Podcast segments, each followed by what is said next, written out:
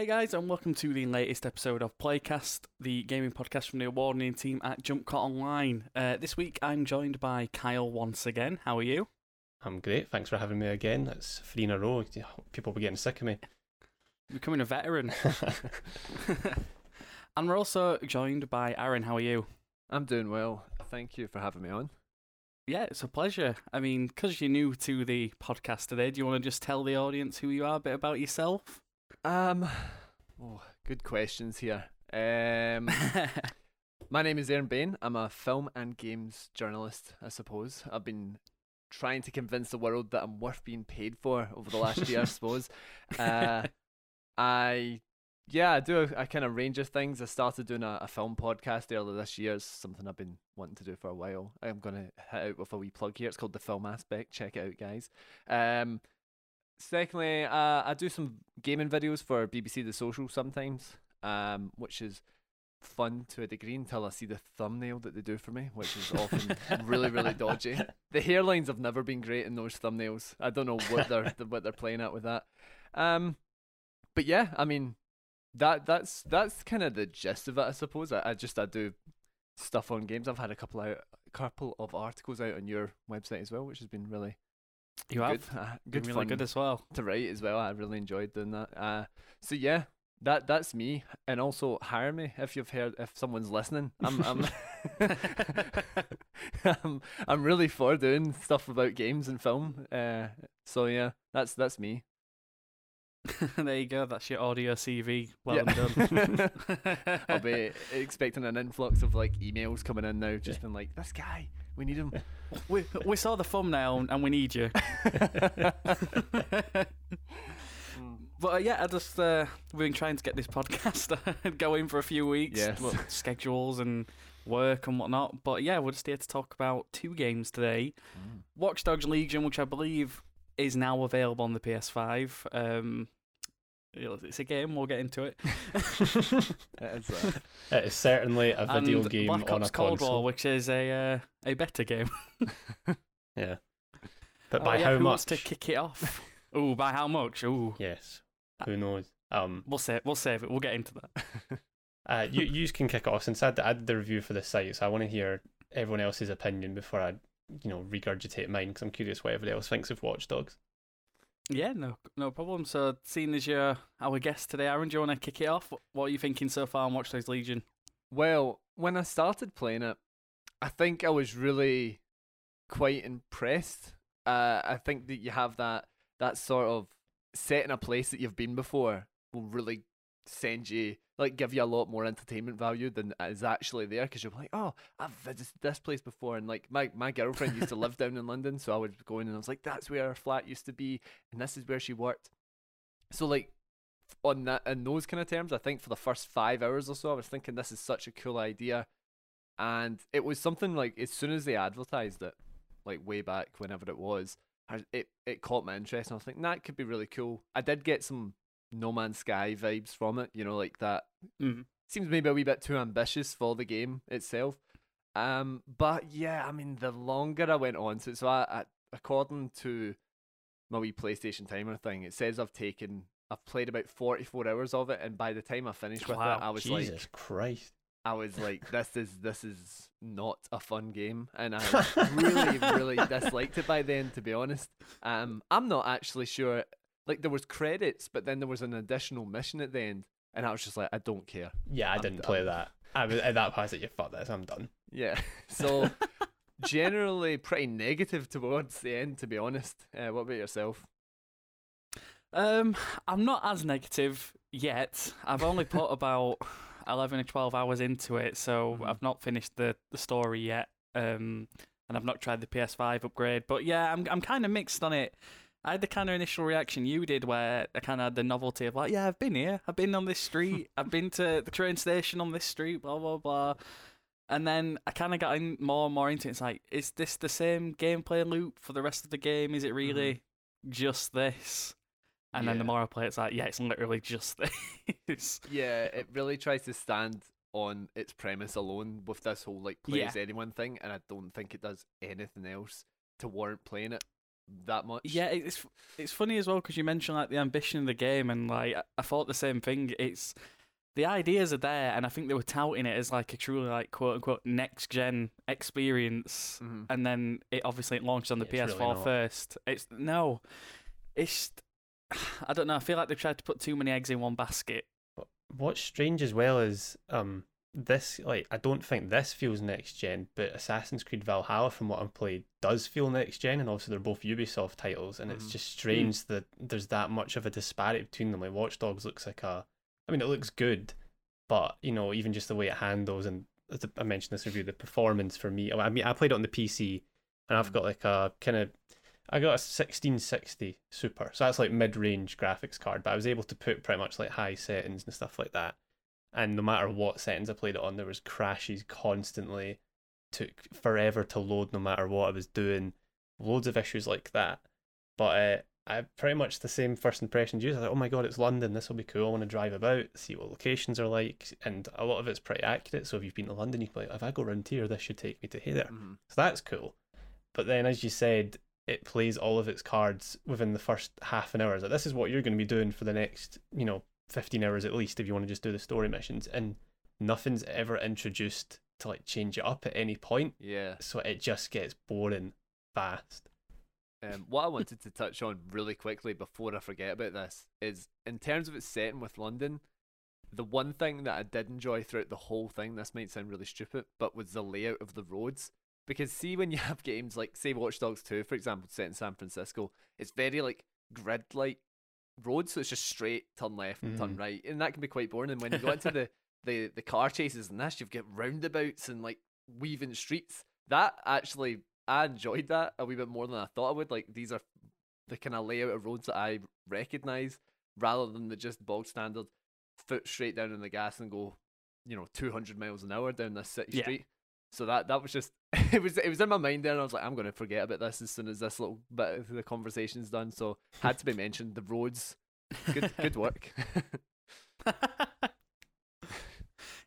yeah, um, I'm a bit like mixed on the kind of setting of it because while London in, in concept is really cool, I don't know whether they capitalize on it to its full extent, like as an open world. Yeah. Like, I don't think it feels as alive as maybe they think it does.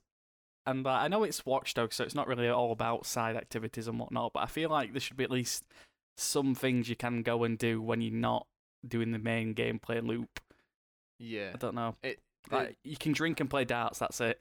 Ah, I know, I know. That, that when you have an open world game as well, like the whole point is having a setting that's interesting enough that you want to go and explore it and deviate from the main missions. And I don't really think I ever done that. I went on the London Eye once, and then I was stuck on the London Eye for about yeah, I did that. ten minutes as it went round. I was like, what? Like that? That's it. All I can do is now I can just see London, but from higher. Which it was. It was so. I found it really, really boring. And I think they went to places like they kept going on in the marketing about like the Camden Market because you get like graffiti in the walls and all this kind of stuff. You know, like yeah, it looks nice, but all that's there is two vendors selling cheap knockoff like I love the UK t-shirts. And like that, that's not interesting to me. Like that's not gonna make me want Pretty to back. accurate Alright, just just the two guys. yeah. Um, but I compared to some of some of Ubisoft's other stuff, um, I've not actually touched Assassin's Creed Valhalla yet, although I do have it. Um, it just it was just wasn't really the kind of world that was worth staying in for all that long. It came yeah. Like a dull mesh of buildings after the first ten hours, I think. It's strange because usually I'm trying to think like when an open world game sets themselves in a you know a major location or something like even in Assassin's Creed games, regardless where they're set, usually if there's landmarks, there'll be an interesting mission around that landmark. Like I remember in Assassin's Creed uh, Two or Brotherhood or something, you go to like the Colosseum, stuff like that, and they try and have like a creative mission. Even like thinking of Spider Man, you go to you know Grand Central Station, and there's a great set piece in there and that is in Watch Dogs. You go to places like um, the Shard and you go to Tower Bridge, but it just feels like a husk. That it doesn't feel like you're there. It just Mhm. feels like you're doing the same mission you could do in any. Like you go to King's Cross at one point. I was like, oh my, god, this would be so cool because I've been to King's Cross quite a lot, and it just you just feel nothing. I don't know. I don't know if it's the gameplay loop because the gameplay is just kind of so, you know, you kind of just get into the motion of it. Mhm. which again, like I think we, said this when we were talking about a couple of weeks ago, is that it, at points you feel yourself getting into it because it's this kind of repetitive gameplay loop and it becomes quite therapeutic because you just know what you're doing. But then also it's like I'm just using the spider bot to do everything and there's like no consequences. I, I didn't put on permadeath mode. I wish I did. And I can't believe you can't turn it on during the Oh, game. really? Like, that's you not? yeah, you, you can't turn you can turn it off, but you can't turn it back on. So That's stupid. I don't understand. I was like, because I was like halfway through, I was like, this is too easy. I want when somebody dies, I can't use them again. And it's like, no, they just go for half an hour. It's like, why? It's just Nah. that's it doesn't make sense. And then in Assassin's Creed, you can change if you want to play as the female character, you can change that. So it's like, why is like one area of Ubisoft making the right decisions and making these quality of life improvements, and the other side's doing this? Mhm. The permadeath was like a major point of my enjoyment. I think through, at like when you start to get better characters. Mhm. Like it's, I'm assuming this is what I'm wondering about the variety because so my main guy essentially like I get a spy who's got an invisible car and a silenced me too. He was That's my main me guy. too. That's Yeah, the there you go. guy. Yeah, exactly. That's the guy you're gonna use because you know. He, he just it's just handy. Whereas uh, there's just no. I didn't feel like the variety in them. But then when he died, um, I was like, actually, I was like shouting at the TV. I can't believe this has just happened. Forty minutes later, oh look, here's a guy the exact same, except he's got blonde hair this time. It Yeah. just- it- they could have made it even if they added like a you know it reminds me of you know a game like XCOM where you can really customize everyone in your mm. team and when they die you you know you're like fuck like I wish they didn't die because you've given them a name of somebody you know and you made them look like it. But mm-hmm. even if I had permadeath mode on it probably would have frustrated me more. So let's say if my spy character died it's like right now I'm just gonna have to go scan people and get somebody I don't care about or do one of the suggested ones that the knockoff Wheatley gives me it's like I, I just I don't know and then another problem I have with it, I, I didn't find the game difficult until the last couple of hours when Yeah. every mission becomes wave after wave of drones, Mhm. and a lot of your characters, if you've went for a stealthy approach, like it seems like we've went for with their spies, they're not equipped to deal with this. But you don't get told before a mission. You know, it's not like Metal Gear Solid Five, where it's like this is your mission, this is what you're going to come up against, so prepare for that. It's just I don't know, something might happen. Good luck. that was the biggest the biggest thing I think they missed the mark on was if you're going to play it like we have different characters with different skills and abilities, then design your missions around it. Like I thought it was going to be like you're saying with Metal Gear Solid. Here's a mission, and you go right. Well, which person would be the best for this? But it's Mhm. it's you don't find out what kind of mission it is until you're in the mission and it's too Yeah. late. But then in the end, they all went. You know, they were all pretty much the same after a certain point. So like it at that point, like we're saying, we were just using the spies. We've all been using the spies pretty much. It just kind of it, it makes the whole team thing seem a bit pointless, to be honest. Because Yeah. you have a guy that can hack drones, but there's drones everywhere, so y you can you can just scan one and, and hack it like that. You've got, you know, a getaway driver, which is handy, but there's so many cars all all around you all the time. You can usually find a fast one pretty quickly or at least I would just run away uh, for a bit until I found the one that I was looking for, and it just made a lot of the characters seem a bit pointless. Even the uh, the uniform thing didn't. Yeah, really I never used play all that outside of the yeah, I, mission never, that I used it do it. once when it was mandatory. But Yeah. weird, they introduced that so late as well. That's like the last quarter of the game. Like, oh, sneak into Tower of London using this uniform. It's like, okay, why was there no other instances that this? But it could have. I don't want to keep going on. I'll let Sam speak, but it's like it would have been so It's much alright. better if they were like, okay, you need to get into the Tower of London, figure out how to do it. Not yeah, yeah. Again, it's like get somebody who works there, then sneak in. It's like it'd been so much better if it gave you these options. Like you could go in guns blazing with one of your characters that you know's got a lot of health and a lot of guns, or you can recruit somebody. But it's just it doesn't ever want to commit to its ideas. Yeah, I just feel like with the the character mode as well, like the idea of having different people to play as, they really kind of shot themselves in the foot by making like the spy and hitman characters the most appealing. Mm-hmm. Like, there's no incentive to play as like the construction worker or the musician or whatever because they're just boring to play as. Where Mm. you just automatically going to gravitate to like, here's Budget John Wick that we put into the game. You can Yeah. now do Gun Kata and run around and shoot people. That's so true. Is that yeah? Are you going to pick somebody who has invisibility cloak car, can disable people's vehicles, as a silenced you know weapon, or a construction worker who has a wrench. It's like, and uh, what's the balance here? Like other than the construction worker can sneak into construction sites, which I don't think I've ever had to do in the entire game. Yeah. Yeah. Did, did you But guys if they've miss got having? this- Uh, oh, sorry, on you go. No, no, go on, go on. I was just going to say if you guys missed having a central protagonist. Yes. Yeah, I 100%. I did. I've I've actually got that in my notes because I was thinking like Marcus in the last game was quite a likable protagonist. Mhm. It, it did feel a bit odd when you were killing people as him though because he felt like the kind of person who won't really massacre Mhm. like wave after wave of security guards. yeah. And I know they try and make it like, oh, let's use non-lethal attacks like Metal Gear, but it, it again, it, it doesn't really commit to it. And I think they try and do the same thing in this game. Like, you've got the tranquilizer pistol, but here's an upgrade so you can have a shotgun that blows people away. Yeah, it really never commits to that approach. I tried to be like I was like I'm, I made sense. I was like DedSec wouldn't kill people, so I'll play it sneaky. And then by then I was like, you know what, fuck this. I'm just bringing out an LMG. It's like if you get in the way, this isn't my fault anymore. It's like the game's made it so it's Ah, Is, oh, again, keep going back to MGS. Like you can play that game and not kill anyone. You, like in this, I feel like you've not got a choice. Yeah, they they also don't really change up the gameplay for someone that, that does play stealthy or non-lethal because actually this was one of the videos that I'm currently working on with the the the social was about Watch Dogs 2 because that was the first game when I was playing as a guy and you're just like it just doesn't feel right that this guy would be going hitting headshots every 2 seconds when he's supposed to be this young nice hacker guy um and I like that the when it you decided to go non-lethal in Watch Dogs 2 it felt a wee bit more difficult to get through levels because you're usually um I don't know if I just never done this right but I only ever really had the stun pistol so it was a one shot thing so basically yeah. You're having to go really slow and you really can't be caught because if you're caught then it just becomes really too too hard to to survive while playing non-lethally. Whereas in this game they just replace it with the you know you have the stun pistol the stun shotgun and then whatever else there is. But like it just you're just using two guns that have to do slightly less damage.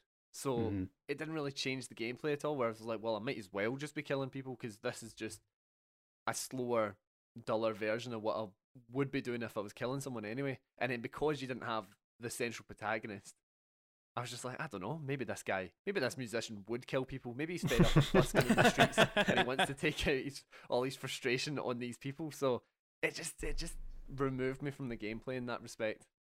Yeah, it's like how how far into the game? Maybe this was just me. Did, like when did you figure out that the spider bot is the most overpowered thing in the game and can do everything? I don't know. Immediately. Yep. I don't know if I in- used it all that much.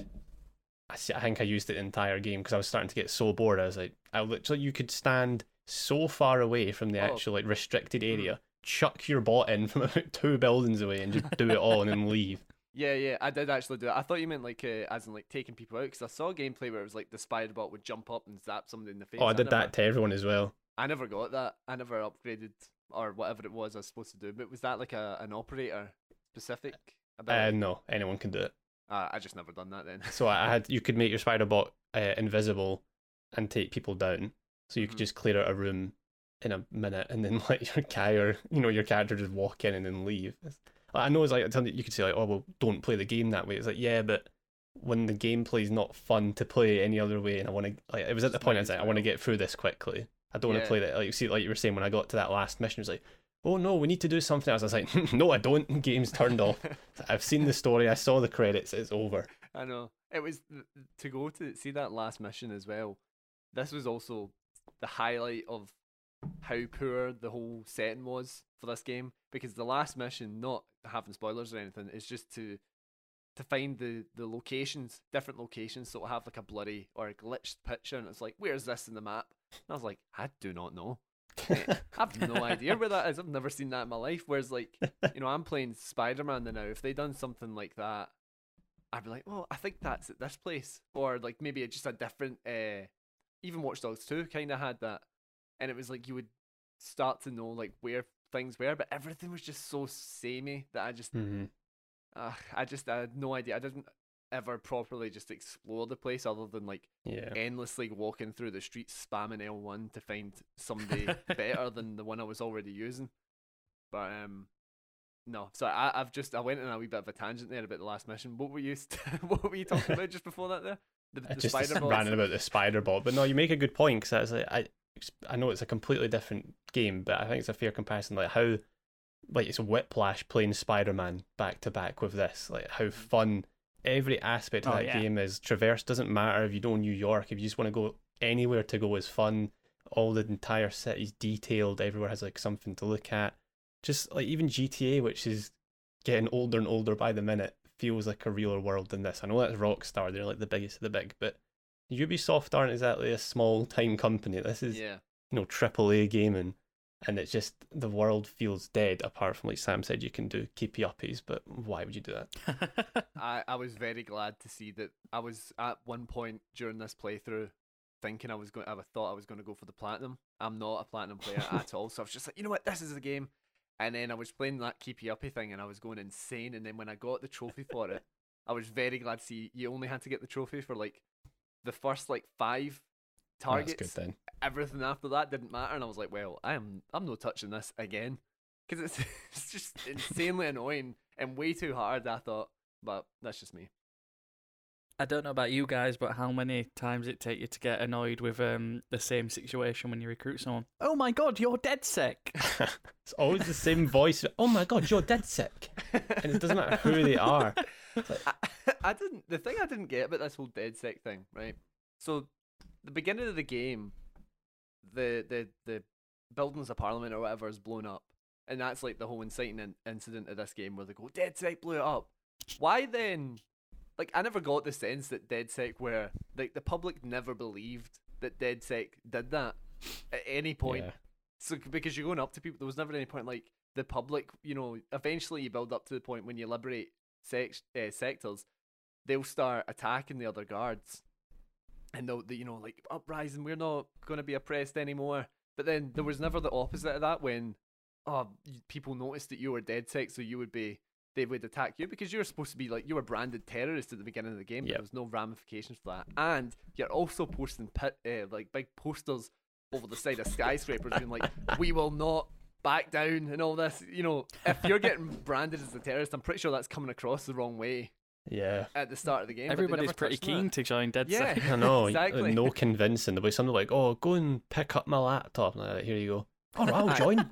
Aye, and that that's a guy who also dislikes DedSec as well. Who'll just be like, "Ah, Mhm. mate, do my shopping for me." Ah, yes, you know what? I'm committed to the cause.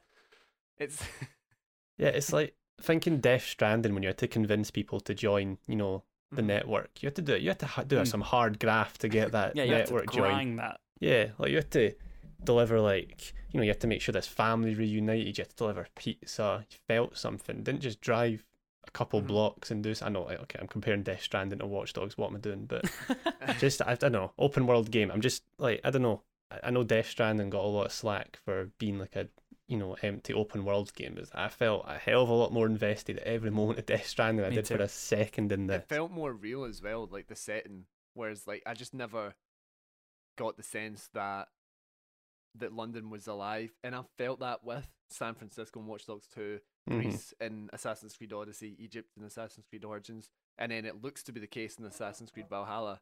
Not to just ram on about Assassin's Creed all the time, That's, but no, as it's a, a fair as comparison though. Game, uh, as an Ubisoft game, they can they've done good open worlds before in the past, but they just it just uh, it felt so lackluster in this. Like they thought, like I was saying before, they just go the premise of play as anyone, the the kind of hype of setting it in London, and they were like, yes, that's it, that's Yeah. that that'll do. Um, but nah, it just it just wasn't. Did you?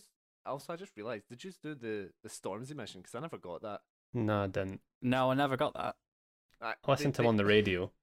the that was the thing because I, I actually watched a clip when they released it and it was like Stormzy's with DedSec or whatever and he's debuting his new song and I'm waiting for that in the game Yeah. But then his song's playing the entire time on the radio so he's not debuting anything it's just been I mean, out the whole time and then never see him I was avoiding the side content if I'm being honest, which I don't usually do. Usually when I'm playing a game I try and go like full in on it. Like again, go Assassin's Creed, I like to kinda clear out the map as I go. uh-huh. But as I, the less I can I'm not even gonna look out for side missions because I it just it wasn't like you said, it wasn't interesting. The world wasn't interesting to learn about. It just felt very one note. It was like, okay, we're oppressed, DedSec will rise somehow. It's like we've seen this done before so many times. It's just, you know, it's just the same old shit. Did you ever feel like the NPC generator was really like weird sketchy with what it would as match up. Like you get an 82 year old woman, it's like, oh, you're with DedSec fam. I want to join up with you, in it. also, like somebody who maybe looked forty, but with the the voice of a ninety-year-old elderly woman. I got that quite a lot. The same voice. Yeah. So it's like I had two spies who were kind of like um my primary, and not to spoil anything, but there's a point that basically whoever you're playing as gets kind of taken off you for a sub like, Mhm. period of time, which happened to be the player that I- you know the NPC I was using the whole time. So I switched to my other spy.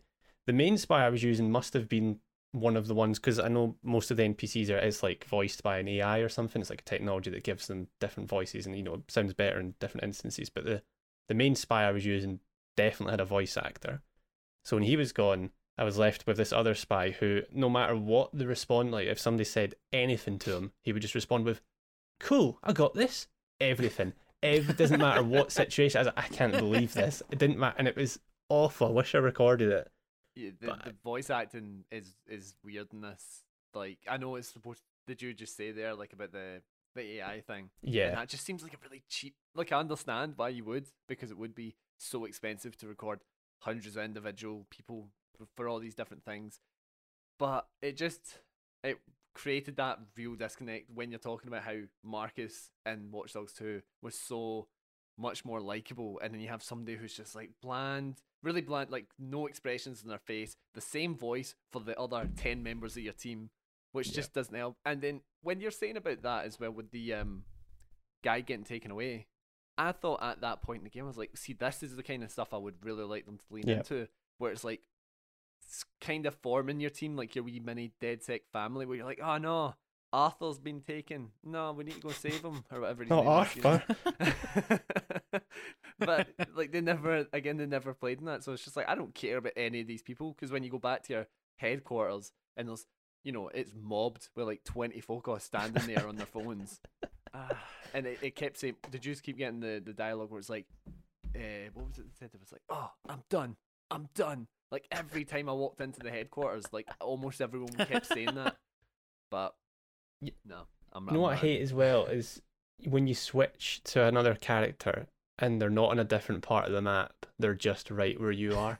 I hate And you still have to that. load the game. Yeah, it's like, why? Come on, it would have been so much better if they were doing something. Like, I, I don't like care if it's like, yeah, 5. Yeah, like do a GTA 5 if it's a thirty second loading screen, fine, whatever. But have them doing, maybe have them on a mission, or like you switch them, you have to finish the mission they're doing. Stuff like, like as it stands, are just like you're saying, just sitting in that in the headquarters doing nothing. Yeah. The I feel like this game would be way better if it was like a spy orientated game and not Mhm. around DedSec. And I know that kind of defeats the point of like the Watch Dogs franchise, but Mhm. That gameplay style of doing Gun Kata and being James Bond is is fun in essence, just not in this game. I think Just they- f- yeah. I think they need to, to do an Assassin's Creed in many ways where they just sort of distance distance themselves a wee bit from like the main storyline. I'm not I don't know what the new game's like, but you know that where it's people keep saying, "No, it's it's only Assassin's Creed now by name." But I Mhm. think Watch Dogs kind of needs that where it's just like you don't have to be these, you know, super hip hacker guys, bunch of hacker bros taking on the world, sticking it to the man. Like it's very I feel like it's getting a bit tired at this point, you know, when you're three entries. I mean, it was tired from the first entry. Yeah. That's- But that's- I, I just it, it needs something a wee bit else. And that, what do you think? Moving on, see, like for Watch Dogs Four, do you think they're going to continue this, this um, plays anyone premise? um, that's a good question. Probably. yeah, it's a good question. Probably because now they've like kind of they, they hyped it up so much, and it was. I mean, every review you talk about has to mention it, and it was. I mean, it's not even like it was a letdown. So I think that's it's like, what did I expect? Like this is probably like a Ubisoft, a Watch Dogs game. Control anyone is like, yeah, that's probably what I would have expected. Hmm. But just you know, because they obviously learned from Watch Dogs One, because I can't remember the name of the protagonist, but everybody said how dull he was, and he had no character. So then they fixed that with the second one, made a really like engaging, charismatic character. And then for the third one, like okay, we'll make everyone playable, and then all the characters gone. So when and like like we just uh, Sam mentioned ages ago, a couple of weeks ago, it's like you figured out who the bad guy is about three minutes in because there's about two voiced characters in the game. So like, well, has to be one of them. But uh, I don't know. I think the watch like I hate to say, I think the Watch Dogs franchise is pretty much dead. I just can't see it. I, I mean, for me, I know people really like do enjoy it. It's a game because it's hard not to recommend like on a really good sale. Like, yeah, fifteen pound, pick it up. You'll probably have some fun with it. But it's like you know, I don't want to say a game's good if you wait for it to be marked down forty pound. So I feel like the new Assassin's Creed game is worth full price because it's although it's bloated. I've played that for five hours and I know it's not even shown me. It was the same with Odyssey because like we've up. I think most of us played Odyssey. Is that that game kept revealing new gameplay elements like thirty mm. hours in. Watch Dogs reveals them all within an, an hour. Yeah, it just. I think even if it was on discount, I would recommend playing the second game over this. Mm-hmm. 'cause Yeah, that- me too. I bit much more- prefer the second game. Yeah, because even I, I went back into that. I was recording gameplay for that game, and even then, I found myself just kind of wandering about the city because I was like, "This is a far far more like vibrant looking place." Maybe it's just the color palette. Maybe it's just because it's set in the UK. Yeah, I think it looks drab. better as well. It does. I, I would say so because when you're flying in those oh, infuriatingly slow cargo drones, which are just the Oh worst. god. But when you're flying about in those and you look off into the different boroughs or whatever, it it doesn't look good. It's just like blocks. I, I think I was playing it on the PS4 Pro. I don't know. Have you played it on the PS5? Any of yous? I've just played it on PC. No, not yet. Oh, your PC. See, because I, I just I was going to keep it because I saw that it was the free upgrade Mhm. PS5, but games are Well, expensive now. So I almost did buy this. Yeah. I almost did buy it over Assassin's Creed, but I saw it was on Ubisoft Play on the PCs. I was like, right, okay, my PC can run it. I'll play it on that, Mhm. and you know, it meets the it meets like the required settings. So I'm, I know there are performance issues on every console, but like, I can't stress enough how many times this game crashed on PC.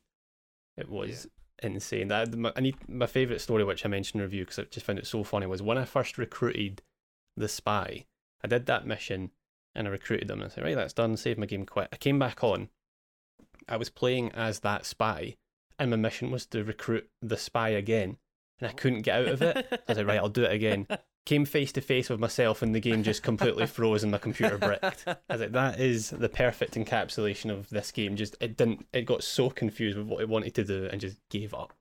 my best moment of this entire game was when I was absolutely wrecking the streets, flying through, crashing into everything I could. Not not like intentionally, but I'm just a really bad driver in these games. So I'm just smashing through everything, all the people, and then I hit one of my operators who just happened to be walking through that street. And they ended up in the hospital. That was the funniest moment I had in the entire 40 hours I played. Just knocking out old Karen, the the hairdresser or whatever. It was hilarious. That was, you know, that's props to props to Ubisoft for that one moment. But Do you- I don't know that, if you guys Yeah. en- encountered this. It's very random, but um, it just came to my head for some reason. If you go to Chinatown, uh, for some reason, uh, free flags on a sh- uh, free Lions on a shirt that continuously plays, no matter when where you go, when you come back to it. It's always playing on the radio in that location of the game. I never even noticed. Like that was something else that I never, I didn't like about the map in this. See, like if you're playing to go back to Assassin's Creed or Watch Dogs 2, you're going in, you're like, this is a dodgier area of the map, or this is a rich area of the map. I didn't really get that with this at all. Like I didn't really feel like I was in a different sector Hmm. all that much. Yeah. I, I think there was one block of flats that I went to that I was like, ah, this is this is about as close as I've gotten to that. But it didn't it didn't have the diversity in it, and that's why when it came to that one with the locations, I was just like, I don't know. It's all the same to me. Did you have moments like that? Do you think it was diverse enough? I- Um, yeah, I feel the same way actually. I think that's in part to the setting as well, the kind of futuristic setting of it. Everybody's got tech and self-driving cars and stuff like that. So when you go into all these different boroughs, there isn't really this kind of like divide between like the working class and middle class on it. It all feels very same. Uh, Yeah, it's it- kind of like a. Just I said this in the review, but it's like it comes across as like Saints Row Two ish, but without the fun because they're going for this. You know, this faction controls this area, so don't go there. And it's like you just kind of go all over the map at any point, and everyone looks the same. You know, there's not there's. I know it's like over the top in Saints Row, but it's not like people are dressed different in different factions. You don't notice different enemies. It's like, it's all just the same. Mm-hmm. Yeah, yeah I think I think they really needed a bit more gameplay variety in terms of like the kind of missions, like you're saying with GTA Five, going to try and hire a guy who, I don't know, is is passed out drunk and wakes up in an alley. Like I think in the first game, uh, in the second Watch Dogs, there was a mission early on where Marcus wakes up and he's not got any like trousers on or anything, so like he has to go running through the street to then go to a shop to buy clothes. Something kind of like not exactly like that, but you know that kind of weird, funnier missions because there was times I think it was trying to be funny, especially with Bagley, who didn't make me laugh once, but I could tell they were trying to be like, he's the funny thing in this game. He's as, he's as close to a protagonist as you get in this, I think, which I don't think is necessarily a good thing. A shame. yeah. I, I quite liked Bagley out of everyone. Like I found some like I wasn't laughing, but uh, that's somewhat witty. But then it tries to make you really care about yeah. that character. Like, right, you've taken this too far now. Come on. There's a moment uh, towards the end of the game where it was like the music's hamming up. It's you know the the team are practically crying through their their comms, and I was just like, is this is this over a computer operating system? I'm But- not. I'm not. I'm But you not the also need to remember, while there's these voice actors and actresses who are given a performance, that's could that's then coupled up with your AI performance. You know, so Mm. when I've got like, I won't spoil it, but it's a really emotional. It's not emotional. I don't I'm fucking talking about. You know what I mean? It's pretending to be emotional. People are like, uh, you know what I mean? High emotions, melodramatic, and then I had that spy. I was like, no, don't do it. And it's like, what? It's like, is this insane? It's like, I'm not even trying to make fun of the accent. It's just insanity. Don't do it. That's literally what it was like. She's like, well, the person is like, ah, this is why I'm evil. Ah, I'm greeting. And he's like, no, don't be like that. And it's like, oh my god.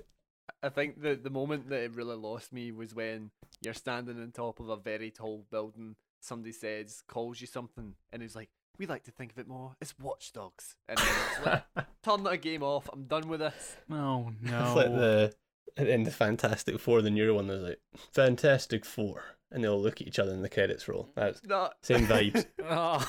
I go I don't mind that sometimes when they do time. moments like that. There's a moment.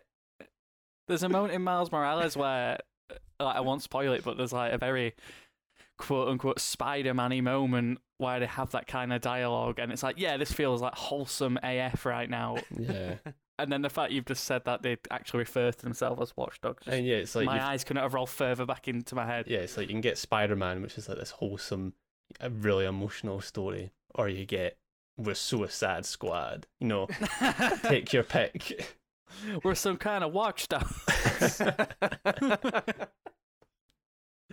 Brilliant. oh man, Um, I think that's as good a time as any to transition into Cold War. But final thoughts on on Watch Dogs Legion, then guys, who wants to take that one? um, I don't want to like go on a huge tangent, but it just it worries me that if it ever comes out, what Beyond Good and Evil Two is gonna end up being.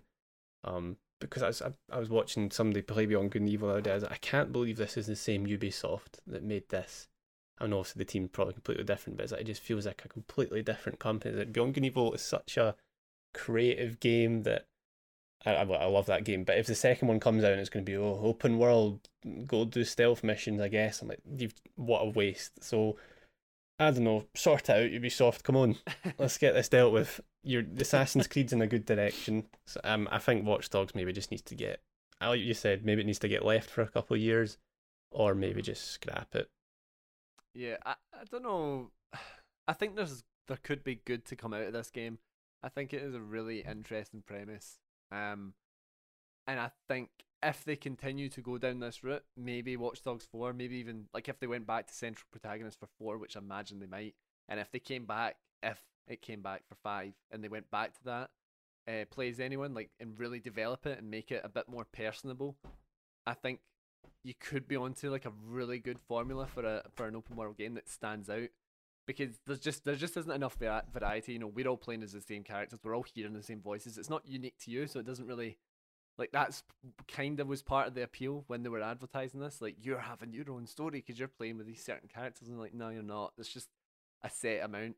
So yeah, I think maybe in the future this this can count as like a step in the right direction for this franchise, but it was really really really dull for me, uh, and I was I was the platinum goal, the platinum dream died so quickly for me when I just I was uh, I couldn't I couldn't be doing with it. The the drinking in the pubs and the darts was kind of the thing that ended it for me because I was just I can't do this anymore.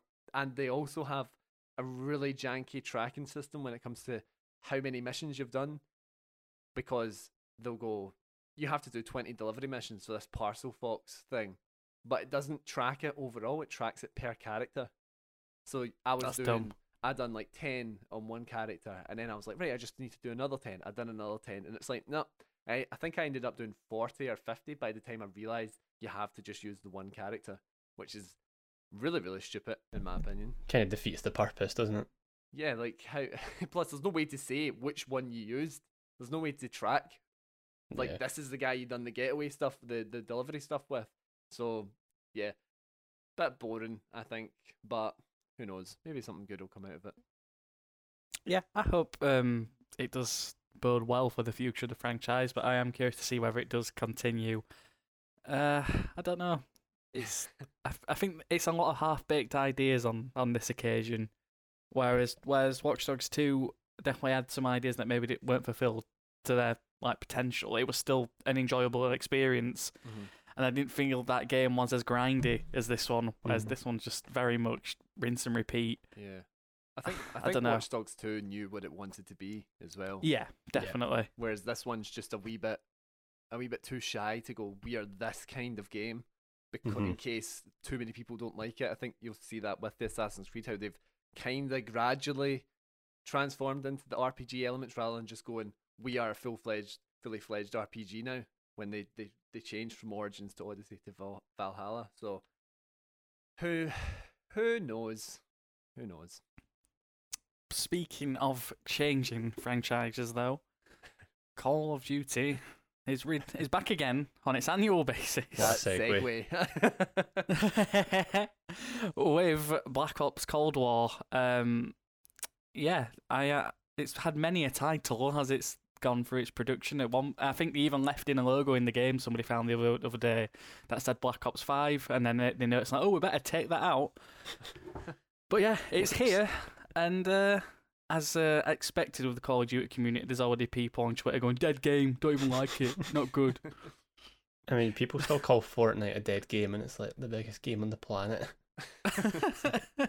Pack it. I, I just love that Black Ops has only just come out and it's like, oh, just play a dead game. Crap, No. don't like it. uh, you always get those guys, don't you? You gotta love them. Oh dear. But- But yeah, um, who wants to go go first on this one? Um, I, I don't mind. I mean, it's, it's certainly a Call of Duty game. Ooh, On you go, Kyle. All right, okay, I'll, I'll take away. Um, the difficult thing with this COD and every COD is it's it's you know, it just it's free packaging. Well, no, sorry, free things you're getting in one package, and they do feel kind of disjointed in some ways. And I, I touched upon this very end of my review. I I kind of wish Activision would allow people to purchase the parts they want to play. Because I'm at the point, the only multiplayer I really care about is Warzone, which is its own separate ent- entity from any Call of Duty game now until it gets integrated, but it's still going to be its own separate game. Um, multiplayer, I just I'm take it or leave it with it. I really don't enjoy it. Not even so. It was hard for me to even gauge the quality of the multiplayer. So maybe you might be better at kind of talking about that because I'm just kind of so done with that. You know, nothing's going to beat Modern Warfare Two as far as I'm concerned. As broken as it is, but I don't know. I just feel like it would be because I've got so many friends who really want to play zombies, but they're not going to pay sixty pound to play zombies. It's like I, even if they sold twenty pound per part, I could think that would be somewhat justifiable. Mm. So, but as a package, you know, you get a lot for what you're paying. If you're into Call of Duty, it's a good bang for your buck. The campaign is in parts ambitious. Um, won't go too long about the campaign 'cause I don't think everyone's played it, but it tries to do some changes with the campaign that really no Call of Duty's kind of done before. There's dialogue options. Um, it's not super in depth. It's and it's kind of weird, but you know the options there to say different things and get some different reactions. There's multiple endings. There's a like discoverable missions you have to do kind of puzzles for. So on, on that front, I was like, you know, this is quite interesting that Treyarch have tried to actually spice up the campaign while keeping it with that production value that like the Modern Warfare's production was. And like, I mean, the cutscenes and the CGI and that was so impressive. One of like the best looking games, and that continues here. It's a really impressively looking game on PS4 or PS5. But the campaign as well, it's good. Um, I don't think it commits to its ideas fully until too close to the end. And when I say that, the campaign's about four hours long, which must rank as one of the shortest campaigns. Really? I, I, I- for That's me, I, short. I went through it in about four hours or so. So I went on YouTube and I was like, you know, full campaign playthrough to check I wasn't going insane. It's like three hours fifty if you play through it end to end, which for I know COD campaigns are kind of famously short. Maybe that's skipping the two side missions, which are pretty short anyway. But that's pretty laughable. Um, I don't remember Modern Warfare being that short, and even if, if you're gonna have a campaign be that short, that those four hours better be like amazing. Whereas really about an hour and a half of this is really strong, and with a particular mission being, I know I know I'm on the unpopular side of the campaign. I wasn't too blown away by it. Apart from that one mission that uh, you know, if you played it, you know what the mission is. Um, I won't drag on anymore because I think we'll probably have a long discussion about zombies because, you know, we did a podcast about it. Zombies mode is the best it's been since Black Ops 3 and maybe even before it. Um, but that's my general thoughts. Yeah, I'm kind of. I've not played too much of the campaign yet, but um, yeah, I am intrigued to see where it goes. Um, as you said, with the kind of spicing up the variety with the dialogue trees and the fact that you can somewhat create your own character, even though you never see what you look like or anything Yeah. like that. It gives you the option, I guess. I mean, I've called my character Paul Blart. Why not? Paul Bell Blart. Paul Bell Blart. There you go. Somebody on Twitter called theirs Taco Bell something, and it was amazing. Um, but yeah, campaign I've not really touched on that much. The multiplayer, however, I know um, you kind of said that you don't work with that. I'm I'm finding myself actually really en- enjoying it, and I think that's in part to the pacing of it. It's very fast paced compared to Modern Warfare. It's a bit more arcadey with how the guns feel. I mean, I know they're trying to kind of compensate a little bit with the haptic feedback to try and give the guns a bit of weight and oomph to them, but very much arcadey. I'm enjoying some of the other modes as well, like VIP escort and stuff like that. Zombies, you know, I can gush about as I have been for the past couple of weeks. But yeah, on on the whole, so far I'm enjoying it. But um, as I say, I've got to get a bit further into that campaign.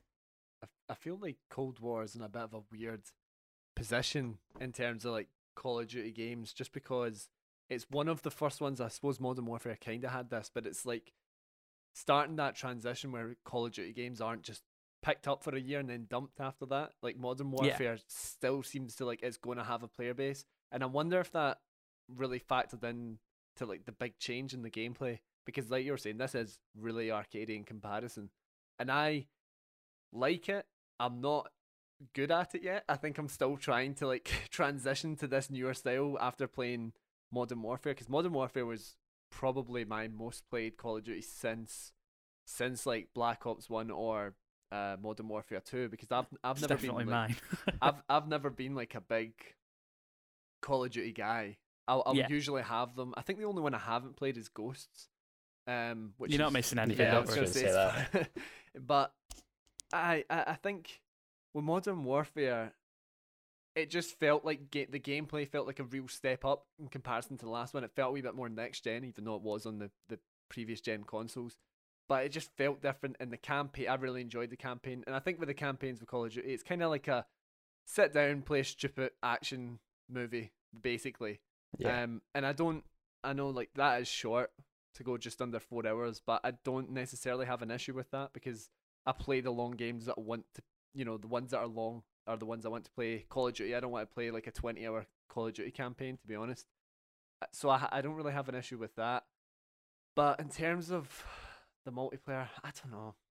I don't know. Like I do like. I don't think I like any of the maps really. I don't think any of them have really stood out to me as like this is super fun to play. And I think that's really highlighted the fact that they keep bringing uh, Nuketown back yeah. over and over and over again. Like I enjoy that map, but it's clearly like one of the only popular. It seems to be one of the only popular maps from from the Black Ops series. Um, but the in terms of the haptic feedback and stuff like that, I don't think I'm going to use it that much. I think it's a a neat trick. It's fun to try out, but it also kind of slows you down. I think. You know, it's all about split Yeah. second decisions, and if you're like trying to shoot somebody, but your controller's like, yeah, but you're gonna have to really push to pull this. You know, you're really gonna have to go for it if you want to kill this guy, and it, that that has led to a lot of death for me because I feel like I, I played a lot of the beta when it came out, and I felt like I was way way better on that than I have ever been playing on the PS5. But um, it's a, it's it's interesting. I feel like it's stripped back as well. Zombies. This is the first time I've been interested in zombies since Black Ops, because Me too.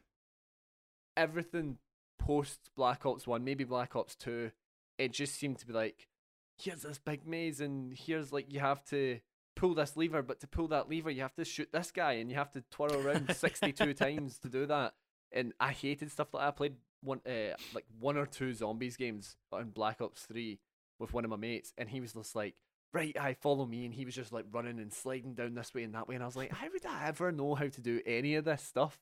Where there was no, there wasn't really like a nook like you had in World at War, where it's just like sit here, load up with your guns, you've got the good shit now, fire away until you you're dead, you know, you're overrun. And I didn't, never got the sense of that before that, but playing the new zombies, I've only played a couple of games so far, but it's way more approachable for me as someone as a kind of outsider to zombies as someone that didn't really delve into the lore or the easter eggs all that much i just want to shoot zombies that's all i'm there for.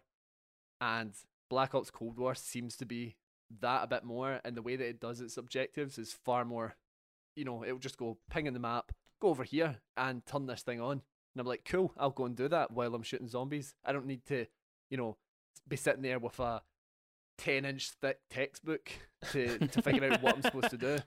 So it, it is an it's an interesting COD. Um, what do you think of the new multiplayer modes? Um, I, I Like can- the escort and stuff yeah, like that. I, I'm, I don't know. I, my problem with COD when it introduces new multiplayer modes is it feels so forced, and they can never.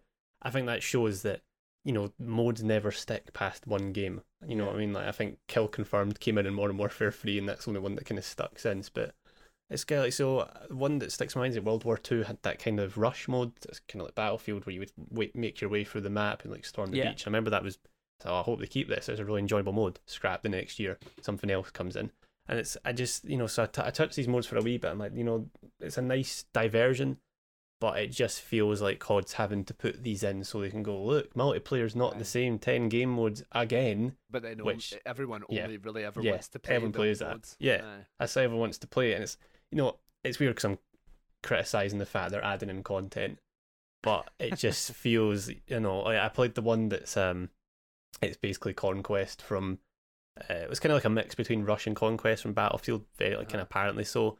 I'm like this just doesn't fit this gameplay style, you know, because they give you like jet skis to get into the map quickly. So the map's not small, but it's also not that big that I feel like, in, you know, when you die in Battlefield, it's like shit. I need to get back in there and get a group, and we need to travel.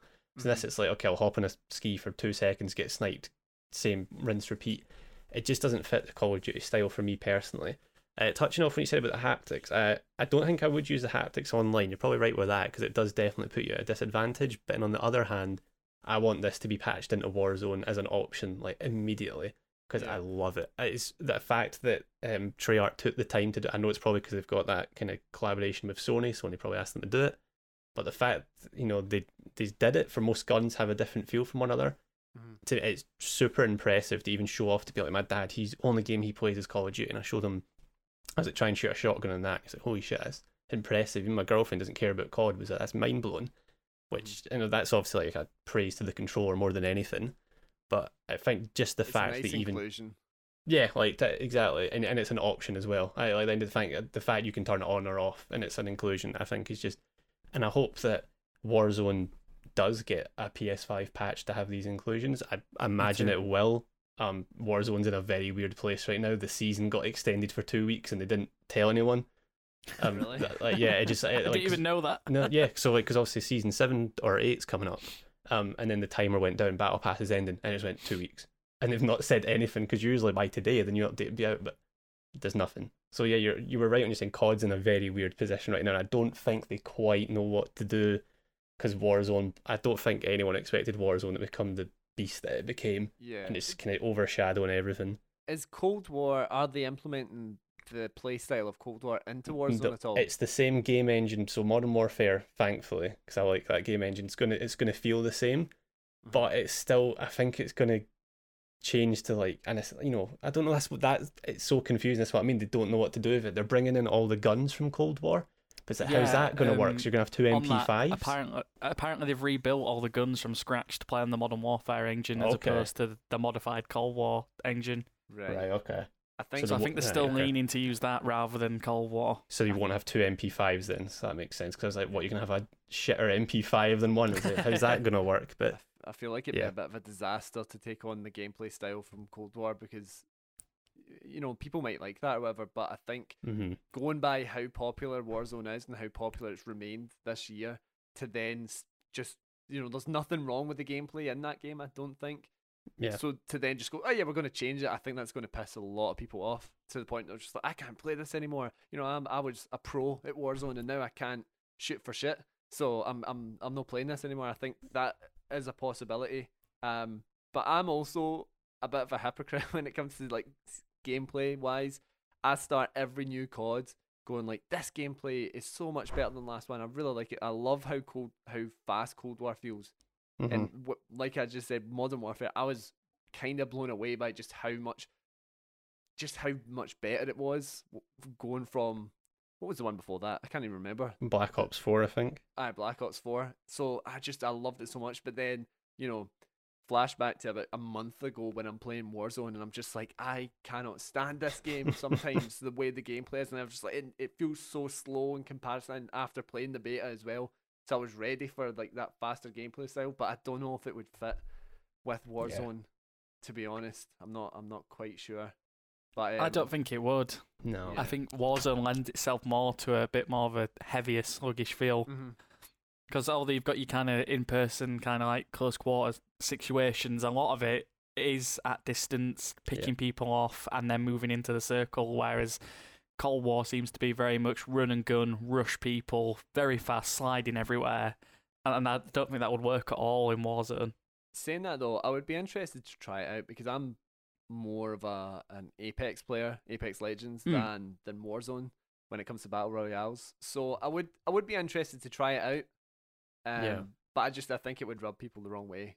Yeah, so like Warzone is the only battle. I've like Warzone's the last multiplayer game and battle royale game that I've put a substantial amount of time into. I've played that game way too much, and I usually don't. I don't get into multiplayer games that much. So I was happy that they came out and said like it's going to be on the same engine because I think Activision really need to capitalize on what they've got with Warzone because everyone was mm. so worried they were just going to abandon it and be like, okay, here's Black Ops Warzone.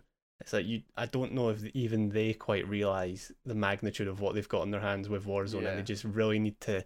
It, like, would it be the point that Infinity Ward just need to kind of call it quits with the yearly Call of Duties and just focus Just- on Warzone? I think that would be a good idea, to be honest. Because Yeah. going by how popular Battle Royale is just through Fortnite or Apex Legends or PUBG or whatever, if you take that premise, which should probably kind of interest some people, you know, like I like the idea of Battle Royale, but I've n- never really got into Fortnite. I've never really got in, I've never actually tried PUBG Mhm. and it, it just because it doesn't really interest me. But then if you go Call of Duty or trying out a battle royale, that makes sense. That's something Yeah. that people are going to go towards, and I think it's probably it's got more of a chance at longevity than anything that they've they've made in the past. Because every year, you know, like I was saying, every game just gets dropped after the year usually, and now they've got Yeah. something in their hands that's extending the life of their previous entry, which has never really happened. Because even locking, locking um what, what did they call it before? Blackout and Black Blackout, yeah. 4. they said they were going to support that, and they abandoned it. Yeah, because they put it behind a paywall as well. Because the Yeah. people that wanted to play, you know, buy the whole game. And eventually I think they did rectify that by offering it up as an individual thing. But nobody wanted to play it. Yeah, and it also wasn't really updated enough, I don't think. No. Because they were like, oh, we've added a boat to the edge of the map, which I went Yeah. on like three times. Whereas like Warzone seems to be consistently or a bit more consistently adding stuff, which is fun, which makes me go back to it time and time again as well, as someone that kind of dips in and out of games like that. Um, so yeah, I don't really know. I mean, I'm talking a lot about Modern Warfare and Warzone. We're supposed to be talking Yeah. about Cold War, but I think it is. It's that's the thing. It's interesting because it's no longer just, all right, bye bye Modern Warfare. Here's this new guy, Cold War. Now it's like the two of them are standing side by side, which is something I don't think's really happened before. No, yeah, it's strange. Like the fact I'm playing Cold War, and I'm like, right now I'm gonna go. I know it's Warzone, but it still is labeled as Modern, Modern Warfare, Warfare, yeah. Warzone. So I imagine it's gonna change. To, is it gonna change to Black Ops uh, Warzone? That Mhm. maybe might be what they're doing, but uh, yeah, I know. I'm try- trying not to go about Warzone too much, but I think they did show with that Halloween event as well. That's like they do have a spark to do what Fortnite kind of do. I don't want to, you know, start seeing like Travis Scott doing performances in the middle of, Why know, not, man? Yeah, Why no. not?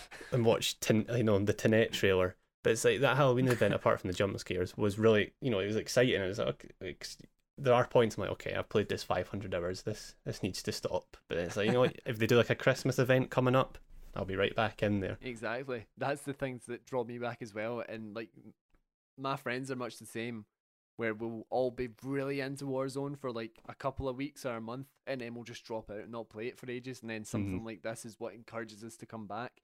But to go into Cold War, which we're supposed to be ta- talking about, uh, but kind of keeping it related to that, the bigger modes when it comes to uh, like just the standard multiplayer, I despise them because I just like you're saying with just adding modes because we need new modes. It was the same with Ground War before on Modern Warfare. I just it doesn't really make sense to me. I don't play Call of Duty for these kind of games. If I want that, I'll buy Battlefield because Battlefield, whatever you want to say about the previous entries, I think they do it a lot better when it comes to large scale combat over Call of Duty. And I just I just don't think it it marries up the same. So this armored, what's it called? The armored combat. Something like that. I don't know. Yeah, I only played it during the beta and I hated it so much because you know someone just sits up the top with a tank and they just blast the whole team. And it just seems to me that no one's getting any hits in this thing. No one's really approaching it. Whereas like Battlefield, if somebody rocks up with a tank, you're probably going to die. But it's not. You have the equipment, or some depending on your class, have the equipment to then actually take it on.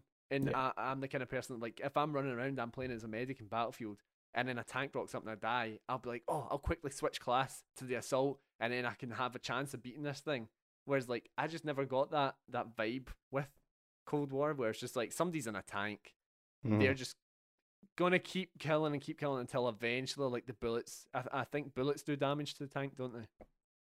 Is is that the case? I'm not sure. I can't even remember. I I've don't not played they it enough. if I'm honest. But like it, it, it just they'll sit there until somebody eventually, you know, goes for it. And that snowy map, I can't even remember the name of it. The one that's one of the bigger maps for that. It just Yeah. it just doesn't seem to have the layout where I can actually get close to this guy without him seeing me and just Mhm. blasting me away. So I hate that that kind of stuff. Do you do you like the bigger modes? I think the bigger modes depend on the maps. Um, there's that map that's kind of like two big tankers in the middle of the ocean Oh, that you can kind of Yeah. go between, and I think I think that's quite fun. But the one that, where it's like the ski resort Mhm. and it's like this huge mountain areas that you have to traverse, that isn't fun. Mhm. And I know you've got the snow skis that you can use, but it's it's push it's it's forcing you to try and make that map enjoyable. Mhm. I Whereas the kind of tank one just it, it is what it is, and you've got your kind of organic kind of sniping points and choke points where you meet in the middle of the map. Mhm. I, I, I always felt like the bigger kind of modes lent themselves more to Battlefield than Call of Duty because it's always been part of that, that like franchise's DNA. Whereas Yeah. Call of Duty, I feel, has always been more on the kind of focus of close quarters combat and very intense kind of one to one battles. Mhm. Whereas Battlefield's always been kind of, I don't know if a is the right word, but more kind of based on distance fighting. And I Mhm. don't think that works in Call of Duty as well. I, I didn't even think about. I I completely forgot about that dirty bomb mode. I've not even played that much yet. Uh, It's a Yeah. absolute. Uh, it's it's complete mayhem when you play that because it's essentially I think it's a, a, a take on plunder from from Warzone. So you have a larger Right. map, you're dropping in, and you have these uranium bombs, and you're going around chests collecting the the uranium or whatever, and then you go to the bomb and you deposit it until it fills up, and then you have to try and uh, blow up the bomb. So then it blows up and it eventually spreads like this kind of gas throughout the whole, this radiation through the whole map until the whole thing's covered and then it resets and it's basically whoever's deposited the most, uh, blown up the bomb the most, they make their way up the, the player, you know, up the ranks. But it, it it's so weird because like once people have got into the bomb area, it's just like everyone's hounding down on one another because you're all just landing because you respawn and as long as I think there's like a 10 second cool off period if you die, and then 20 if your whole squad is wiped. So it's really, really fast paced where just things are coming back and back in. It feels like a really janky version of Warzone that they haven't really thought much through. So I'd be interested to see how it goes further on. Have you played it, Kyle? I played like one or two games, and again, because I was playing with randomers, it wasn't like I had a squad to try out with, which, you know, Warzone works usually because you've got a squad and you're having a laugh and you're cooperating, or just screaming at each other like me. Whereas this, I was like, you know, I'm just kind of dropping them around, we're just dying. There's no, it's kind of this, you know, it's the same I have with other like Battlefield and Battlefront games. That if you've not got a squad there, playing Yeah. squad based games is always going to just kind of be Aye. a disaster. So I didn't, you know, I didn't really touch it that much, to be honest. Um, which maybe that's bad on my part to do a review without touching all the. mo- I mean, I still played it for like half an hour, but I was like, yeah, this is not for me. Whereas, but then none of the modes were for me. It turned out because I'm not really into the gameplay. But yeah, apart from zombies though, because zombies is great as you said. On you go. You want? He's wanted to, I feel like he's our champion. yeah, to get one. Let's talk about zombies. let's talk about zombies. I just like because Oh, you, you- mentioned, which is like my number one praise about it is it caters to both fans. It doesn't just cater to this crowd that were doing these Easter eggs, which were the most tedious like, bullshit ever. And I tried one. I think the last one I tried properly was on Der Eisendrache from Black Ops Three. I was like, okay, it was cool to get the wonder weapon, this arrow, but it's like, right, now go to Simon Says four times. Go get this to do this. I'm like, this is pointless, and it's just to get a boss fight that if you die, then oh well, you tried. Whereas the Easter egg in Cold War is it doesn't it definitely doesn't tell you what to do. Like I think you still need to get up a guide, but it's you can the guide's now like ten minutes, and it's stuff I can remember it off by heart what to do Mhm. which there's no chance in hell that would have ever happened in any other. And uh, again, it's an option because it's just fun to kill zombies in this. I got to round 41 the other day, no need to brag. I don't. I think I think it's quite an easy zombies map from what we've had in the past. To be honest, if you're playing it solo, it's quite. If you get the ray gun, it's easy. I just stopped because I got bored. But it was, you know, for those like two and a half hours, it was like, it was fun to just run about. I don't think I'd like to camp in a corner because I think I'm past the days of there sitting on the catwalk. But um, it- like you said, it's just fun to go around, test out the different guns, especially for me with the haptics.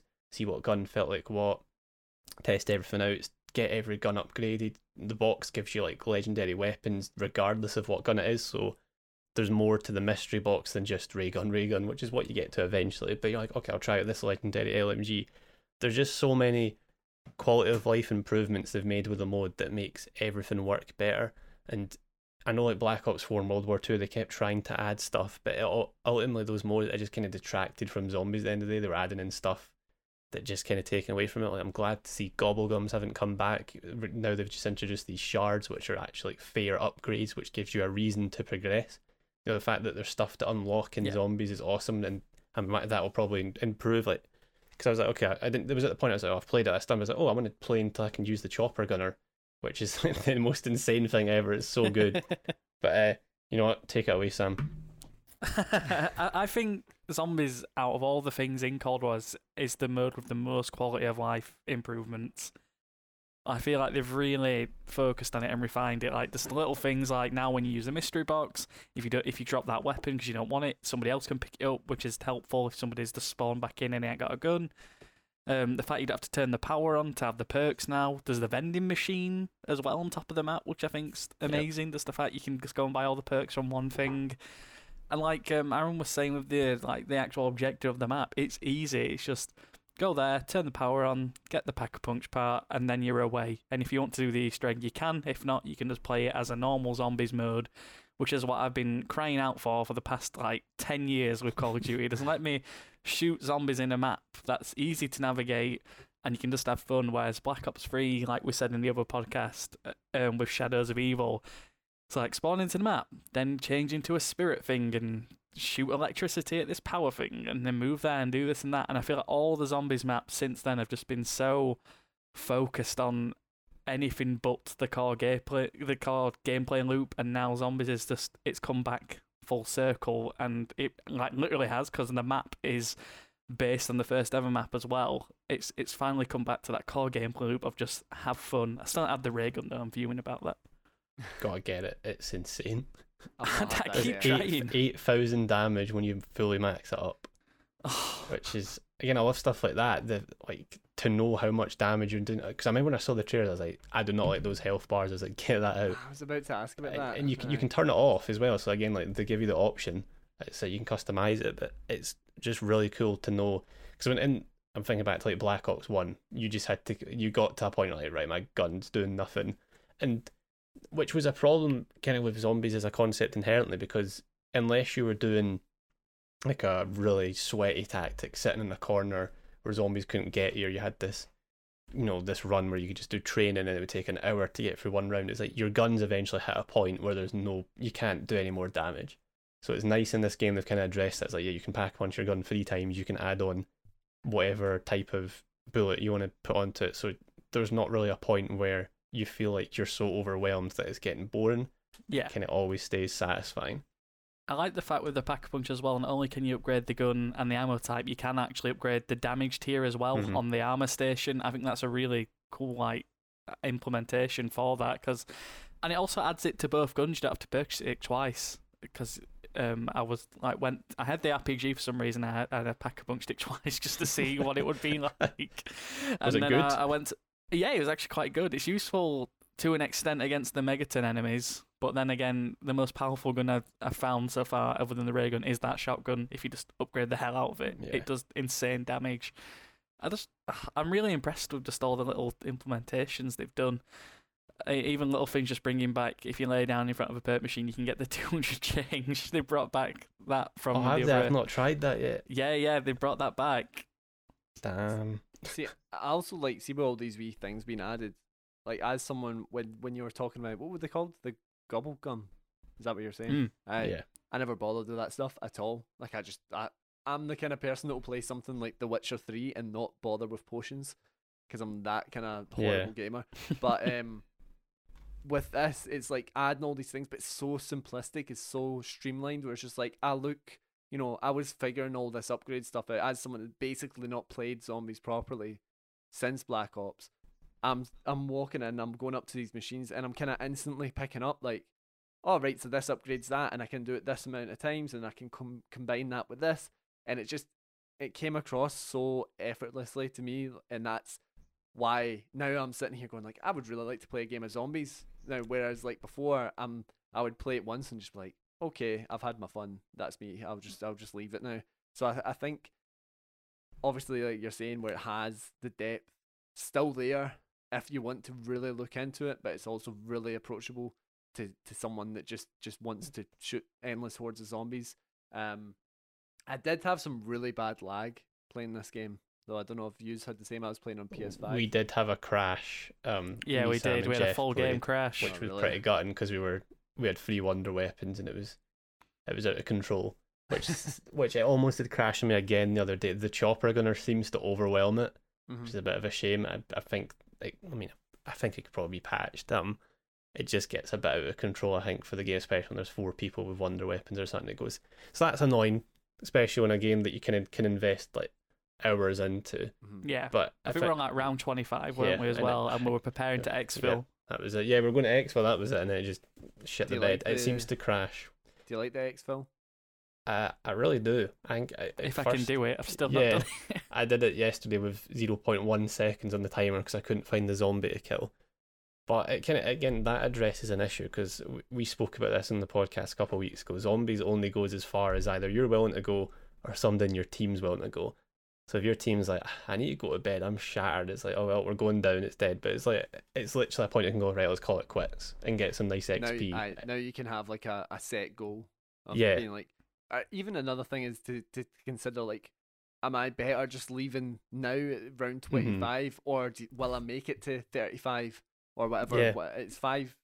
Yeah, it's uh, every five rounds it comes in because I got to round 35 and it gave me options. like, right, I'll go to round 40 because that's, you know, good number to go for. And as I'm getting bored, so I was like, I'll take the option. Almost failed, which was annoying because I couldn't find the zombie. But it's like, I mean, even that, it was intense because it, it chucks more zombies at you as well. It chucks Mm. everything at It doesn't just go like, if you have one zombie, it's not like, right, you've done it. It's like, it chucks everything at you and like megatons coming and stuff.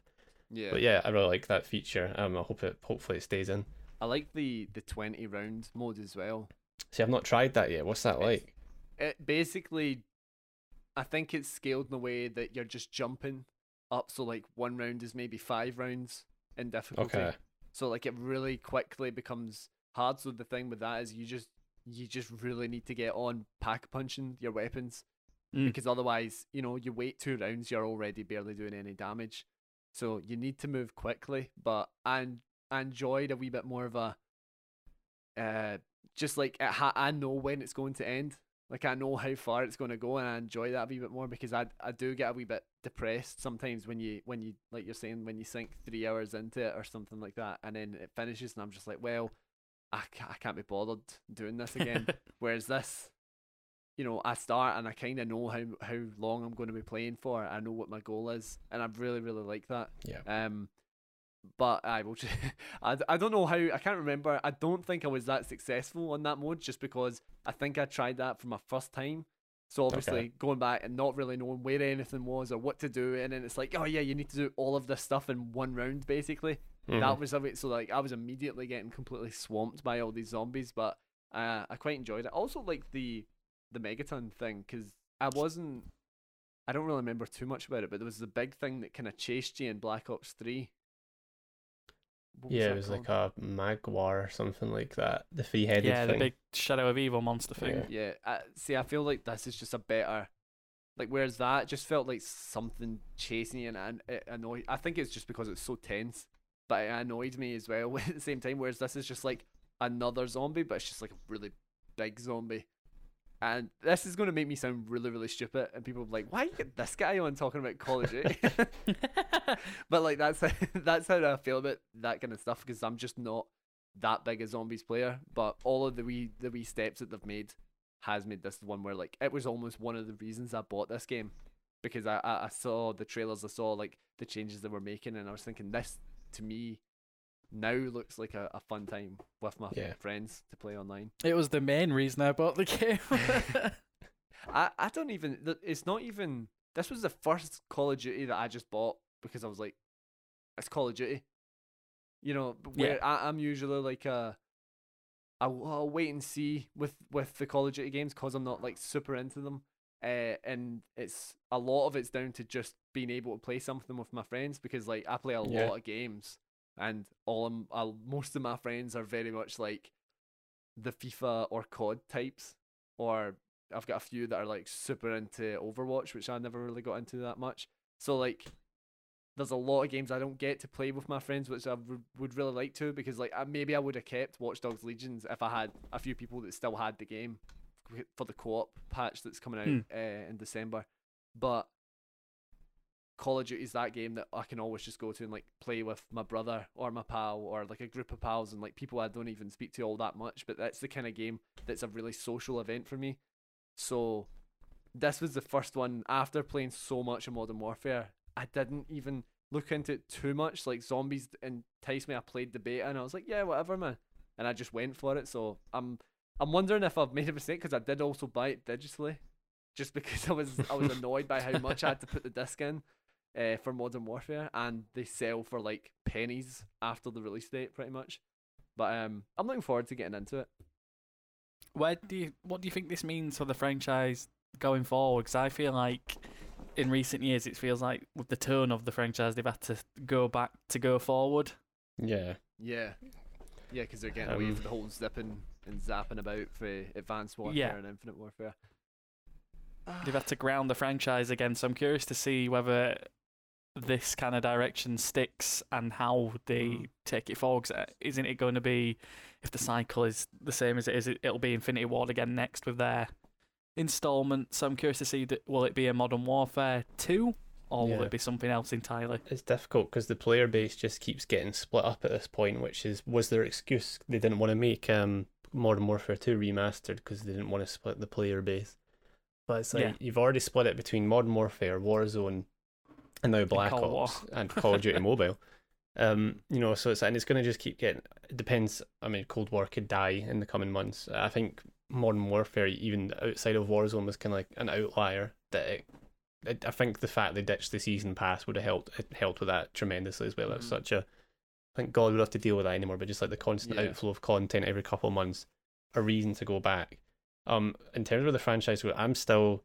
I want a Modern Warfare 2 remastered more than anything, more purely just because I, I thought before they patched in the fucking you know microtransactions to COD 4 remastered, um, that was a really good job they did with that before that hell. Um, it's yeah, I think they're in a tough situation. Like, what they're not going to reboot Ghosts, are they? Um, No. finally find out what happens at the cliffhanger of Ghosts all these years later. No spoilers, mate. I know, God, I'm chomping at the bit. So I don't know. I just don't know. It's I guess is it going to be Modern Warfare two because the end of Modern Warfare did tease this kind of new world they were setting up for, you know that the Modern Warfare, and without spoiling it, uh, Cold War. Um, this isn't at the end or anything, so it's not a major spoiler, but they kind of link in to that lore as well. So I it's know like yeah, yeah. at. So it's a shared, which is also cool. I mean, I don't want I don't want to start seeing like the MCU of COD, but I w- again that like that could be cool to have like th- this intertwining. It's Yeah. not just a new thing. Like I think COD have always been scared to have a continuing storyline. It's like you've got the same user base every year. You might as well just Yeah. hop onto that shared universe thing. I did feel at the end of Modern Warfare they did kind of MCU it up, like yeah, with the assembly of the of the task force. It's like, oh, we've got this guy called Ghost and this other guy called Soap, but it's like, yeah, I know who they are. Let's see them. Let's see them. yeah. The instance in Cold War that I think you're on about is actually it's quite it's quite subtle as well. Like if just if you know that character, it's like okay, that's yeah, pretty cool. I know, I know what you're on about. Yeah, like that was a cool moment. There isn't like a, yeah, this is me. It's time to form a Black Ops. You know, wasn't that. Actually, there was a wee bit of that to be honest. I think, but uh, but yeah, maybe that I think that is probably the direction you need to go. Just keep these two franchises going back to back. Keep Warzone its own thing. Warzone probably will die eventually. I think when they change the map, that's going to be a big point because it's going to get changed. I think it's out. That's thing. I think they were planning to change the map in March, but part of me thinks they're going to bring that forward to December to coincide with Cold War's uh, season starting Mm. because that's why I think this one got extended two weeks. They're just going to transition them, and the map it depends if they go like Fortnite and change the map completely. I think that might be quite a lot for people to take because we've been playing it so long during lockdown as well. Like you just know this Yeah. map inside and out. I would rather they just change elements of it. You know, like I guess it depends if they go the blackout approach, where they gave you the option to play the Alcatraz map or the Yeah. or the normal map. I, w- I think if they did that, it'd be a bit more accessible. But whether they just think let's the scrap for Verdansk entirely and have this new setting, like Yeah. you say, I think that could be a dividing decision. I mean, Apex has been doing that for a while. It's just introduced its third map now with um, I'm forgetting the name of it actually, but the, so the on Apex, maps- can you can play as on Apex? You can play on the old map still.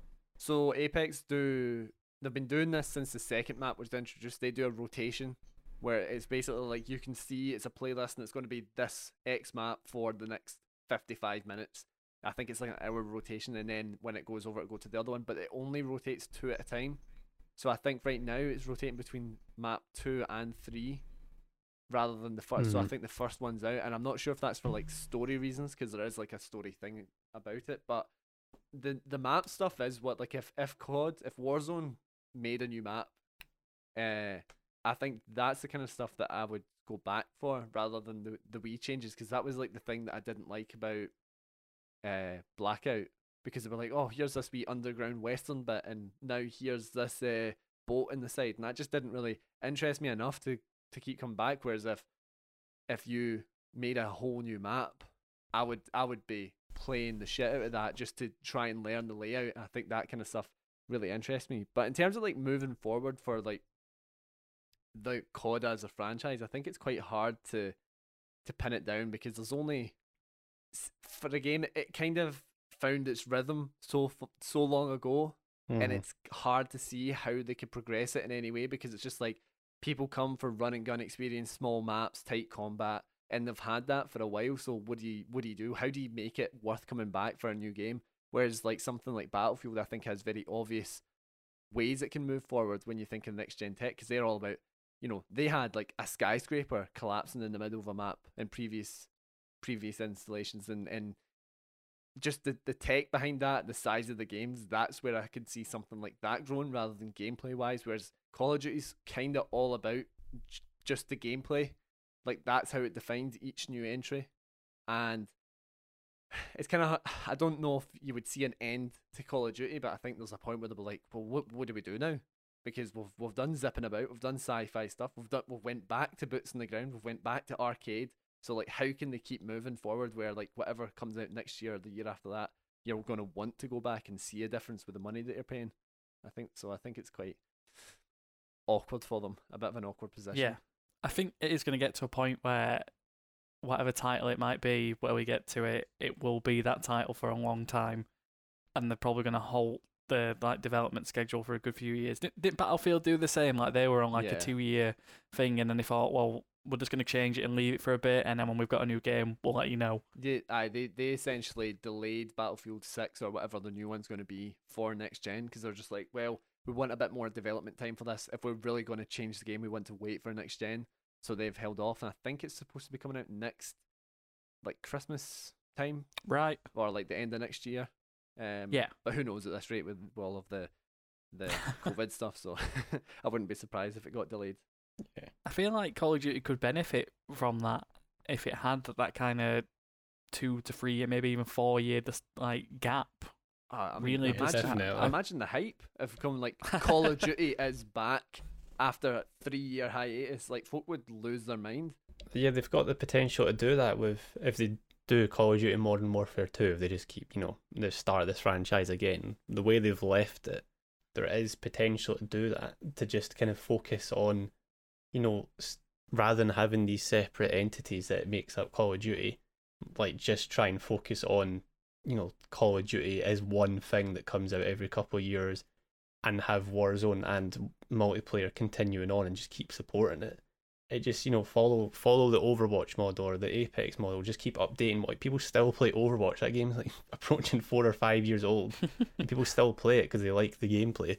People enjoy the gameplay of Modern Warfare and Warzone. You just got to keep adding to it and give people a reason to play. It's like Warzone's the only game I've ever bought a skin for because I was like, oh, Jigsaw, I'll pay for that. I'll get run of it. And that's the only time a game's made me pay, like, managed to entice me to pay for a skin. So there's something to be said about that. Mm-hmm. But yeah, I I- think they could benefit from some time off. I've always thought it's really odd. Like we've all just got Cold War, but I, but by May time next year, we're going to see a trailer for another game. Yeah. I've always thought that's really just odd how we, you only get like a couple months to kind of settle into this title, and then we'll have a new one in October, Then, November next Aye, year. They're mentally preparing for what comes next.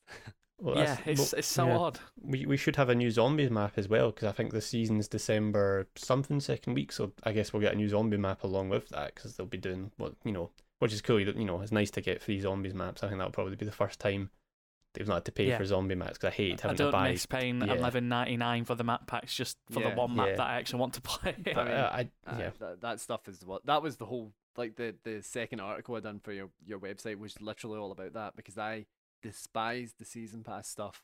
And I, I just for so long even when I actually had money to buy the stuff I was just like nah I'm not I'm not paying extra money for for this stuff. Like I don't see why I should after already shelling out whatever it would have been back then like 50 pound. So Yeah. this stuff is just it's just way way better and it keeps you playing. Like, like that's what I'm saying Modern Warfare is the, the most played COD I've had in years and that's because they ditched the season pass and they went for the battle pass and I even bought the season 6 maybe season 5 battle pass which I you know that was the same for season 6 of what's the other one called? I was just talking about Apex. Yeah, like that game season 6 and season 5 of COD roughly started around the same time. They were the first games I'd ever bought extra DLC stuff for in terms of the battle pass just because it as well the way that that is uh, kind of laid out is it, it encourages you to play more. It's not just like pay extra and now here you have all this skin all these skins and stuff it's also well you need to actually play the game to get it so it gives you a bit of a challenge and I enjoy that. Like I was I was hooked on the Apex battle pass for ages. Like I was getting up the morning like oh well before I do anything I need to do my daily challenges on Apex Legends. So I, I just I love stuff like that in comparison to the season pass model. I think the worst thing about the kind of season pass and like map pack kind of thing was I rebought um Advanced Warfare a couple of weeks back because it was like three pound in CeX and I just was curious to try it because I never had it on the PS4, I only had it on the PS3, and the zombies mode on that that was added after the fact you have to pay for. that's unreal. It's eleven ninety nine for the first map pack, and then you have to buy the rest of it. Or you can still like even five years after launch, the season pass or whatever is like thirty three pound, which is a which is a game in itself. Yeah. Like it's ludicrous.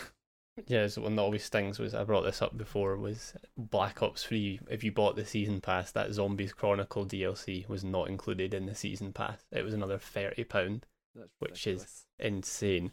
Saying that, um, I, I think I've said this before, but it'd be really now that we've got this new engine, we've seen what they've done with the zombies engine, and that you know it's great. I, I'd I'd be lying if I said you know if they came out as like, here's a standalone game that's every zombies map ever reworked into this engine with the same gameplay elements, like I'd probably pay full price for it, just because I think this game engine's the best zombies been maybe ever, and it'd be so cool to see. Because Black Ops Three, when they redid their recent stuff, like they they added this spin on it that made it feel fresh, and oh like that's you've got like thirty maps there. That's enough, I think, to quantify saying you know here's a sixty pound game Yeah. for zombies fans because it's a huge area of people just like, like you're saying some people play this just for zombies the youtube community is for it's huge and it's just i do feel bad for them in some respect that after once cold war's cycle ends in a couple months like their channels and their community just kind of dies and then there's nothing for them until treyarch are like oh we're back again we're going to try this again it's like you know give them something to you know kind of stick with Yeah, I, I agree. I, I'd play the hell out of a solo zombies game. Like, i- if you have all the maps, and then I wouldn't even mind if they impl- wanted to implement more over time. Like, if you Mhm. wanted to pay like, like three pound for a new map, like that'd Yeah. be perfectly fine. I wonder if it's a case though, if they're just sitting going, well, the people that want to play zombies are buying the full game anyway. Where Yeah. like, yeah you're probably right you know, if if you're just going to buy the game for zombies at 20 30 pound, then obviously they're losing out in that 30. And now with the free, now that they're adding free maps and stuff like that, like they're just going, well, people will just pay it anyway. Because I think it would be smart. I think it seems like the logical way to go to just be like, well, it's three segregated experiences, multiplayer campaign and zombies like that, and now Warzone as well. So you're Mhm. splitting it up into all these different things, which have their all of their own different fan bases. So, but I think it's just I think it's just a financial thing, where they, they can, especially now that you're you're selling games for what in 70 stores now. Aye, so yeah I i think, think that's probably the reason. it, Call of Duty will struggle if next year they join in on this, you know, seventy pound. I don't. That will be a struggle, I think, for Call of Duty to justify a seventy pound title. Yeah, dependent. Well, well sometimes I, I think I think when you look at uh, what's it called before Modern Warfare, I'm so bad remembering names for. But it was Black Ops Four, I think, was. No, no, uh, no, as in like uh, just Modern Warfare there. Oh, like, if right. you if you look at that as a package before, although Warzone became its own thing, like I think when you see you've got campaign and the campaign was like I I, I enjoyed it. Uh, the multiplayer was pretty good. You had Spec Ops, which to be honest I didn't really play all that much of, but like if you have all of these experiences available now with zombies and Cold War, I think like that is a lot more than some other games would play it because I, Mhm. th- I think I suppose it just depends on what the player's looking for. But if you compare it to something like uh, The Last of Us Part Two, you're paying the same price for something that only has one element that probably a lot of people are only going to play once. And I'm not saying that's a bad thing because I love that game, but to to then look at Call of Duty, which has all of these different experiences for you to have within the same price, I think sometimes that's pretty good. And I think I do think a lot of people give it slack because was it Black Ops Four that cut one of the things that didn't have a campaign? Yeah, it so didn't have campaign. Just, it was just multiplayer zombies, and then I suppose you had Blackout as well. But I think I think it's a no bad package. Same thing when it comes to the the size, the size files. Like I know it's getting a bit ridiculous, but it's also like a really good looking game running. You know something that can have 200 people playing in the same map. Uh, do they still do that now? Yeah, but I don't know. But also, Spider Man Miles Morales is 40 gigabyte on my PS5 and Cold War is 150.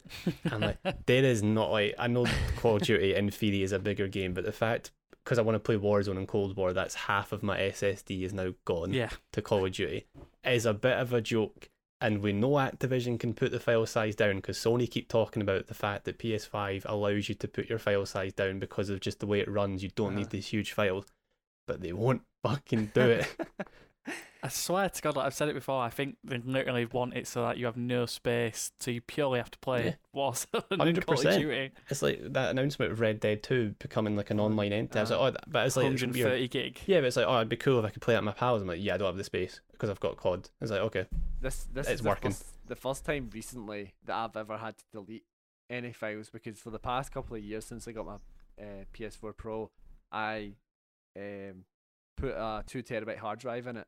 So I've always what I did had like, a ton of games installed, but now with the PS5 I don't have that anymore because I'm not sure. Well, the whole thing with the SSD, like it wouldn't work the same if I just put it in I don't think I, I'm not I'm not a tech guy when it comes to this, but I'm just going to assume it doesn't work, and I'm not sure I quite have the the same plugin as I had for the PS4 because it's like something I actually put inside rather than just plug in. Mm-hmm. So like the other day, you know, I've been recording gameplay because I'm I'm too lazy to hook it up to my Elgato the now. So I've been recording gameplay and it was like, yeah, you need to delete stuff if you want to record any more of I was like, oh, so this is what it feels like. like I've, I've avoided that for so long and the reality's setting in. So I'm I'm looking to get through some games as quickly as I can so I can start deleting them.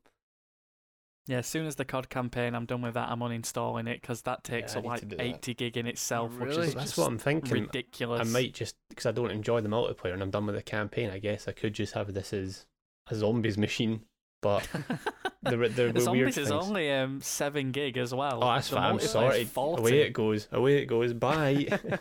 It's it's crazy just how much space it takes up. But um, it's it's funny you bring up the storage as well because today Xbox have announced their um new storage like method that they're going to be using. It's two hundred pound for Yeah, like the- a terabyte. the Seagate thing in the in Yeah. the back of it. It's a it's a cool idea, and I think it's it's really sleek, and it it kind for some reason it reminds me of back in the 360 days when you got that slick wireless router thing that you plugged in for Yeah. your Wi-Fi. so it kind of reminds me of that, and I, I was thinking that that's pretty cool, but the price is a bit it's a bit hefty considering that you can buy, you know. A, a terabyte, two terabyte of storage for less than a hundred pound. Although it's probably not the same thing. Like I was saying again with technical stuff I'm not good at, but uh, well, that's the reason at the minute with the PS5 why they hadn't announced anything because the the actual slot to put the new storage like method in is really easy. Yeah. Um, you just take the white lid off the top and there's like, it's literally like putting a battery in something. That's how easy it is. But um, they said they've not announced anything yet because there's no hard drives on the market that meet like the kind of processing speeds that they need. yeah. So they're, they're waiting to kind of develop it and then you can buy it. But at the moment, um, you can still use an external hard drive, but you can only play PS4 games on it as opposed to PS5, which Wait. it's it's use it's it's kind of useful. But I, I'm the kind of guy that likes everything kind of in one place. Mhm. So I liked it when I put the two also- terabyte in the PS4, yeah. and it's just all on one And thing. you also don't get the speed like when because when I put like a PS4 game, I think I put Final Fantasy Seven remake on the SSD initially just to give it a test. And although like it looks the same graphically, the loading speeds I- are I- insanely I don't different. think I could go back now. To like Yeah, how it's it difficult. because the, the loading times are just they're just too good. I don't know if this is going off Call of Duty, but to talk about games like say open world Spider Man or even I suppose link it to Watch Dogs, it made me use it's making me use fast travel way more because you would have that where it's oh it's along there I could use fast travel but it's going to take 30 40 seconds to load. I'll just go. I'll just travel there myself. Whereas mm-hmm. in this now it's like click the button two three seconds you're back. So it actually makes me use that a lot more and I just find it super impressive although it doesn't technically have the quick the PS5 this is doesn't have the the quick resume thing Mhm. feature that the Xbox Series X does it's so fast at turning the games on like I think Yeah. I booted Spider-Man remasters up in about I was in the game in about 10 seconds from like pressing X on the on like the, the dashboard screen to start up the game. It's insanely fast. It really does make a difference. Like, you know, I won't go on a tangent about the PS5, but like, I found myself just playing games more often because there'll be times if I'm sitting there, I'm like, okay, I've got half an hour free. Is it worth me going for? And, oh yeah, I know I'm being dramatic. You know, usually it's like a couple minutes to get into a game, uh-huh. but the fact that it's like I'm gonna play Astro's Playroom and it'll be up within 20 seconds of me deciding I'm gonna play a game, like that makes such a huge Yeah. difference. Like it can't really be. It's hard to it, it, you only really notice it like you said when you go back and play a PS4 game on an external or you go back to your PS4. Mm. It's like how did we how did we live like this, gamers? how did we do this? I I- think the first thing I did was install Red Dead 2, and it boots up like from menu, like from the dashboard to the game in about 30 seconds. Oh, Is. Red Dead 2 worth downloading to see? Because I'd never had a Pro, so I'm curious like the, what the graphical differences are like. It still looks the same. I, mean, don't obviously, think there it- was a, an upgrade for that. Was there? Okay. no, not yet. There's no patch because it still runs at 30 and uh, it's still outputting just 1080p. It Right, looks okay. great. It's a great looking game, as we know, but I do hope Rockstar do a patch just to uncap it from 30 because I, I definitely think it could run 60 easily on Yeah, PS5. there's so many games that can I think need like Final Fantasy Seven could easily do sixty. I'd love that game would Yeah. look stunning at sixty. Did Did you see the rumor about the original Red Dead? Well, Red Dead uh, Redemption One getting remastered for the PS5 and Xbox Series X. Yeah, but I don't trust Rockstar to do anything. we, we we spoke about this a couple. We when Sterling's on, we all get sad about how companies don't look after old games. But it's quite it's quite depressing. But yeah, Yeah, Rockstar's another tangent and just the constant constant barrage of Grand Theft Auto 5 Make it since die. 2013. I can't believe there was DLC for that the other day. I know, It's and still it's coming going. for you can buy it for PS5 now as well. So like, uh, if I get that, which I probably won't, I'll have played that, bought that over three generations, which is insane. I don't even think it's a free upgrade for like see the because the mul- I think the online is a free entity like they're doing with Red Dead, but to what I understand, that campaign you have to pay for that again. Mm-hmm. That's bullshit. Yeah, it's insane. I only like game three times if you count the PC copy as well. See, it, it's just the thing though. If people, if people are willing to pay for it, they'll just be like, "Oh well, I'll let you pay for it." Because if yeah, I'm the problem. di- if if the numbers were dipping, then they would say, "Well, maybe we'll, we'll give this for free," and that introduces new players. But they don't need to introduce new players because folk are going crazy for this shit seven years down the line. So, I mean, I'll do the same. I, I might do the same. I don't know. I feel like I'm talking myself into it already. you just need to have that logical conversation with yourself just to ease yourself into that decision first. Yeah, I'll I'll do it. I just my- I just need one good trailer. I'm so bad. See for trailers. I'll see one cool trailer that gives me a wee bit of a goosebump, and I'll just be like, I, I'm sold. I'm getting it. It just I, takes. that, has, that has happened to me for films, film trailers that I have seen and I didn't like. This is why I don't watch trailers. I was like, that movie wasn't that good, but that trailer was good. It's purchased. They could release like two seconds of John Marston that's on his horse remastered on PS5. Like, yeah, I'm buying it. That would I'm having it. it. That would do it for me. I feel. but yeah, I think uh, even though we've deviated a little bit in typical playcast fashion, Yep. Uh, let's wrap up on Cold War. What are his final thoughts on that? At- At the moment, it's still an ongoing game because it's just come out and there's Mhm. content to be released. But where are we standing on it? it's, it's it's hard, isn't it? Like, I kind of we started the conversation. Like it's it's Call of Duty. If you were on board before, Mm-hmm. you're probably on board again. If it, again, but that's the the problem, which is probably good. It's good that they did have a beta, because if you weren't into the beta, chances are you're not going to really be into this. Like, I have a couple of friends they're just not into this kind of like super fast paced gameplay style, which is fine. But if you are into it and you think you, well, I think if you have, if you're one of those people that don't play the campaign, I think don't ignore it. Give it a go. You you might find that you do enjoy it, especially it's a good way to kind of test out the haptics as well to get a good feel for them. Um, yeah, it's like it's hard to. At the end of the day, it's Call of Duty. You should probably know what to expect at this point. Um, if you're still in Yeah. a Warzone, I can't, I, can't, I can't justify if you're if you're still fully in on Warzone like I am. I don't think this is going to be enough to drag you away from it.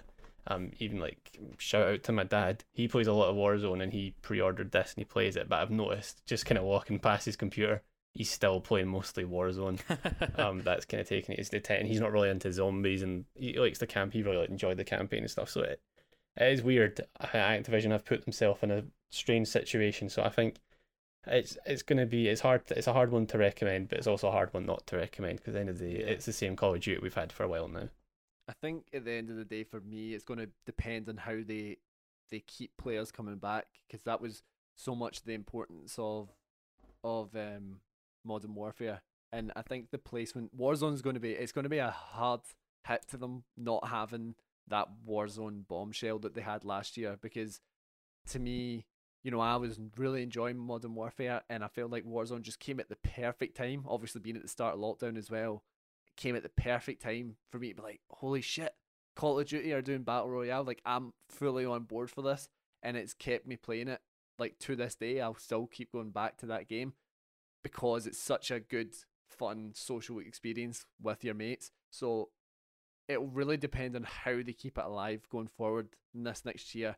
And I'm not sure if it quite has the same like staying power without Warzone now that Warzone's just like its own thing separate from this. So I don't really know. Se- additionally though, like a lot of my friends ha- actually haven't got Cold War yet.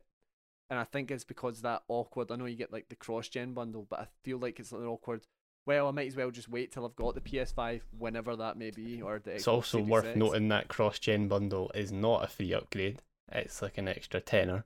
Yeah, I, I I paid for that one, and it was it's fifteen pound, fifteen pound on top. It's actually though surprisingly cheaper though than Like if you go into the shops, it's seventy pound. But for the for once in the entire history of gaming, the PlayStation Store is cheaper for a full price game. Good God. Uh, so that was a major surprise. If anyone is listening and buying that cross gen thing and buying it on PS5, a bit of a warning about the whole PS4 download thing. Have you heard about this? Where Uh, essentially, I uh, I did that to me. oh, I did it.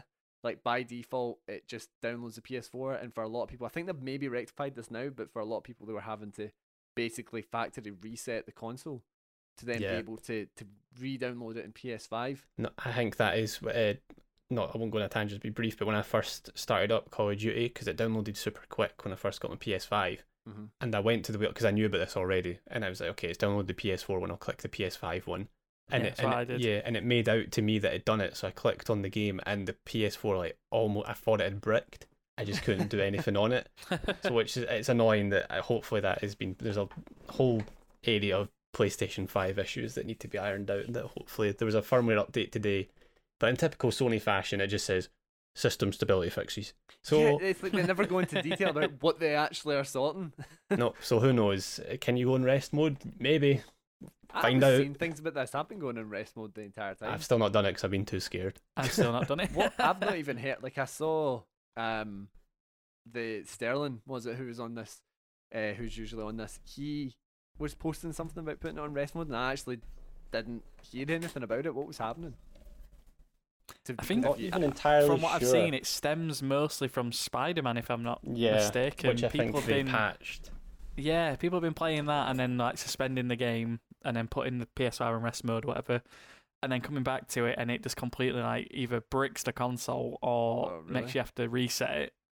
See, the issue I had was having to. I installed Demon's Souls, played about three hours of it, and then I played something else, and then I went and I put the disc back in, and it was like, yeah, you need to install this game, and it reinstalled it like I'd never played it before, and that has happened for Assassin's Creed three times now.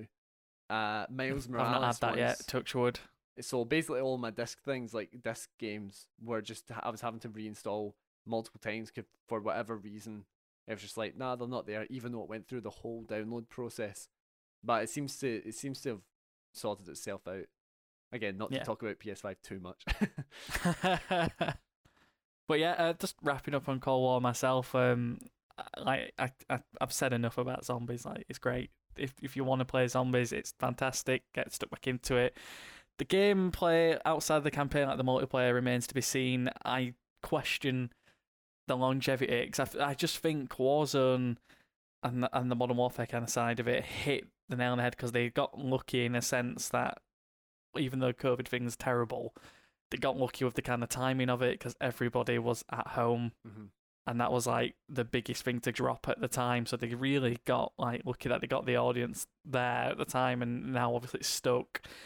Cold War doesn't have that benefit at the moment, so I'm I'm curious to see whether it'll have that that same lifespan, but it remains to be seen. yeah, well, the future holds the truth. I'm I'm excited to see what's in store for this Call of Duty. Yeah, me too.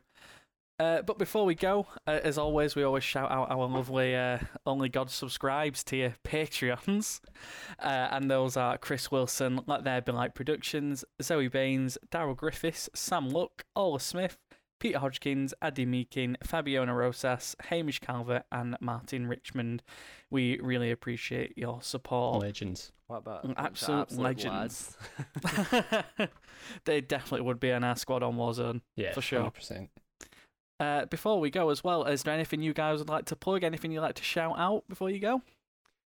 Um, uh, I suppose I'm so like not prepared for these kind of things. Uh, I, mean, I have a podcast. I suppose it's actually taking a break this week, which is a bad week to plug it, uh, just because I've been super super busy. But um, I host a film podcast called The Film Aspect, very unique.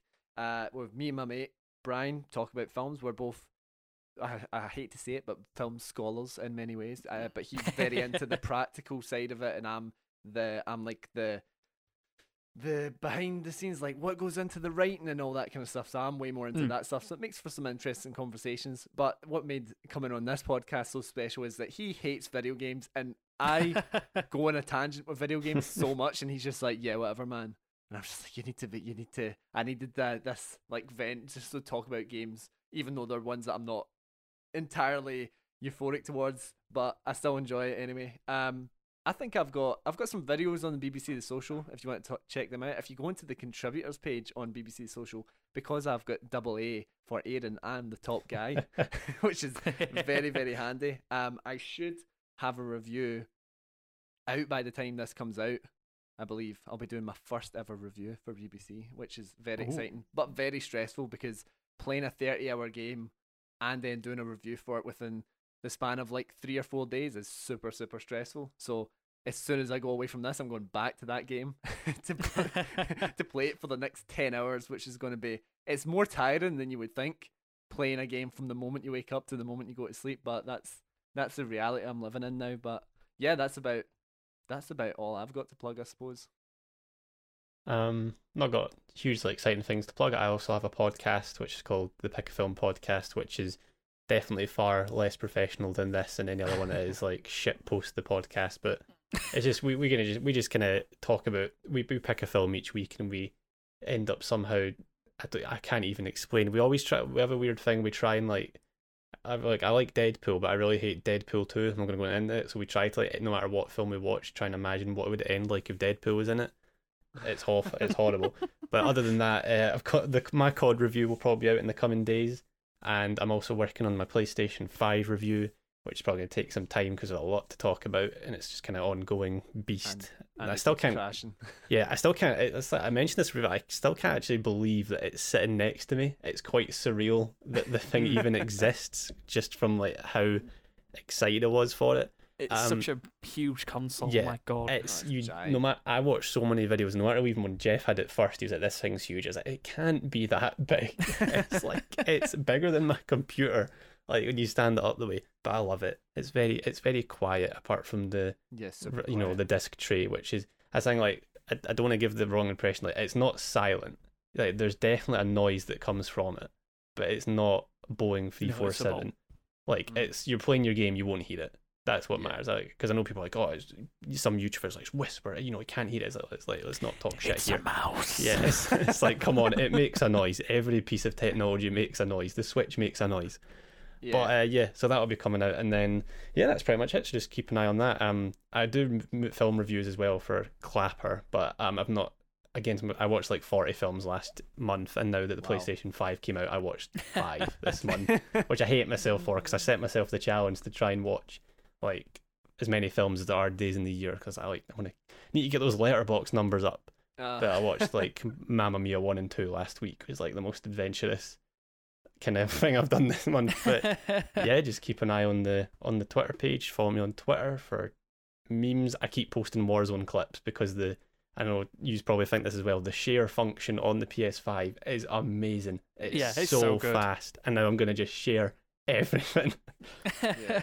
That's why But- I've not bothered using my my Elgato, just because It's so it's so handy. See, especially going back where you go 15, 35, Yep. 15, you know, like all these little selections. It's just so so good, so Yeah. seamless as well. But yeah, that's that's my spiel done.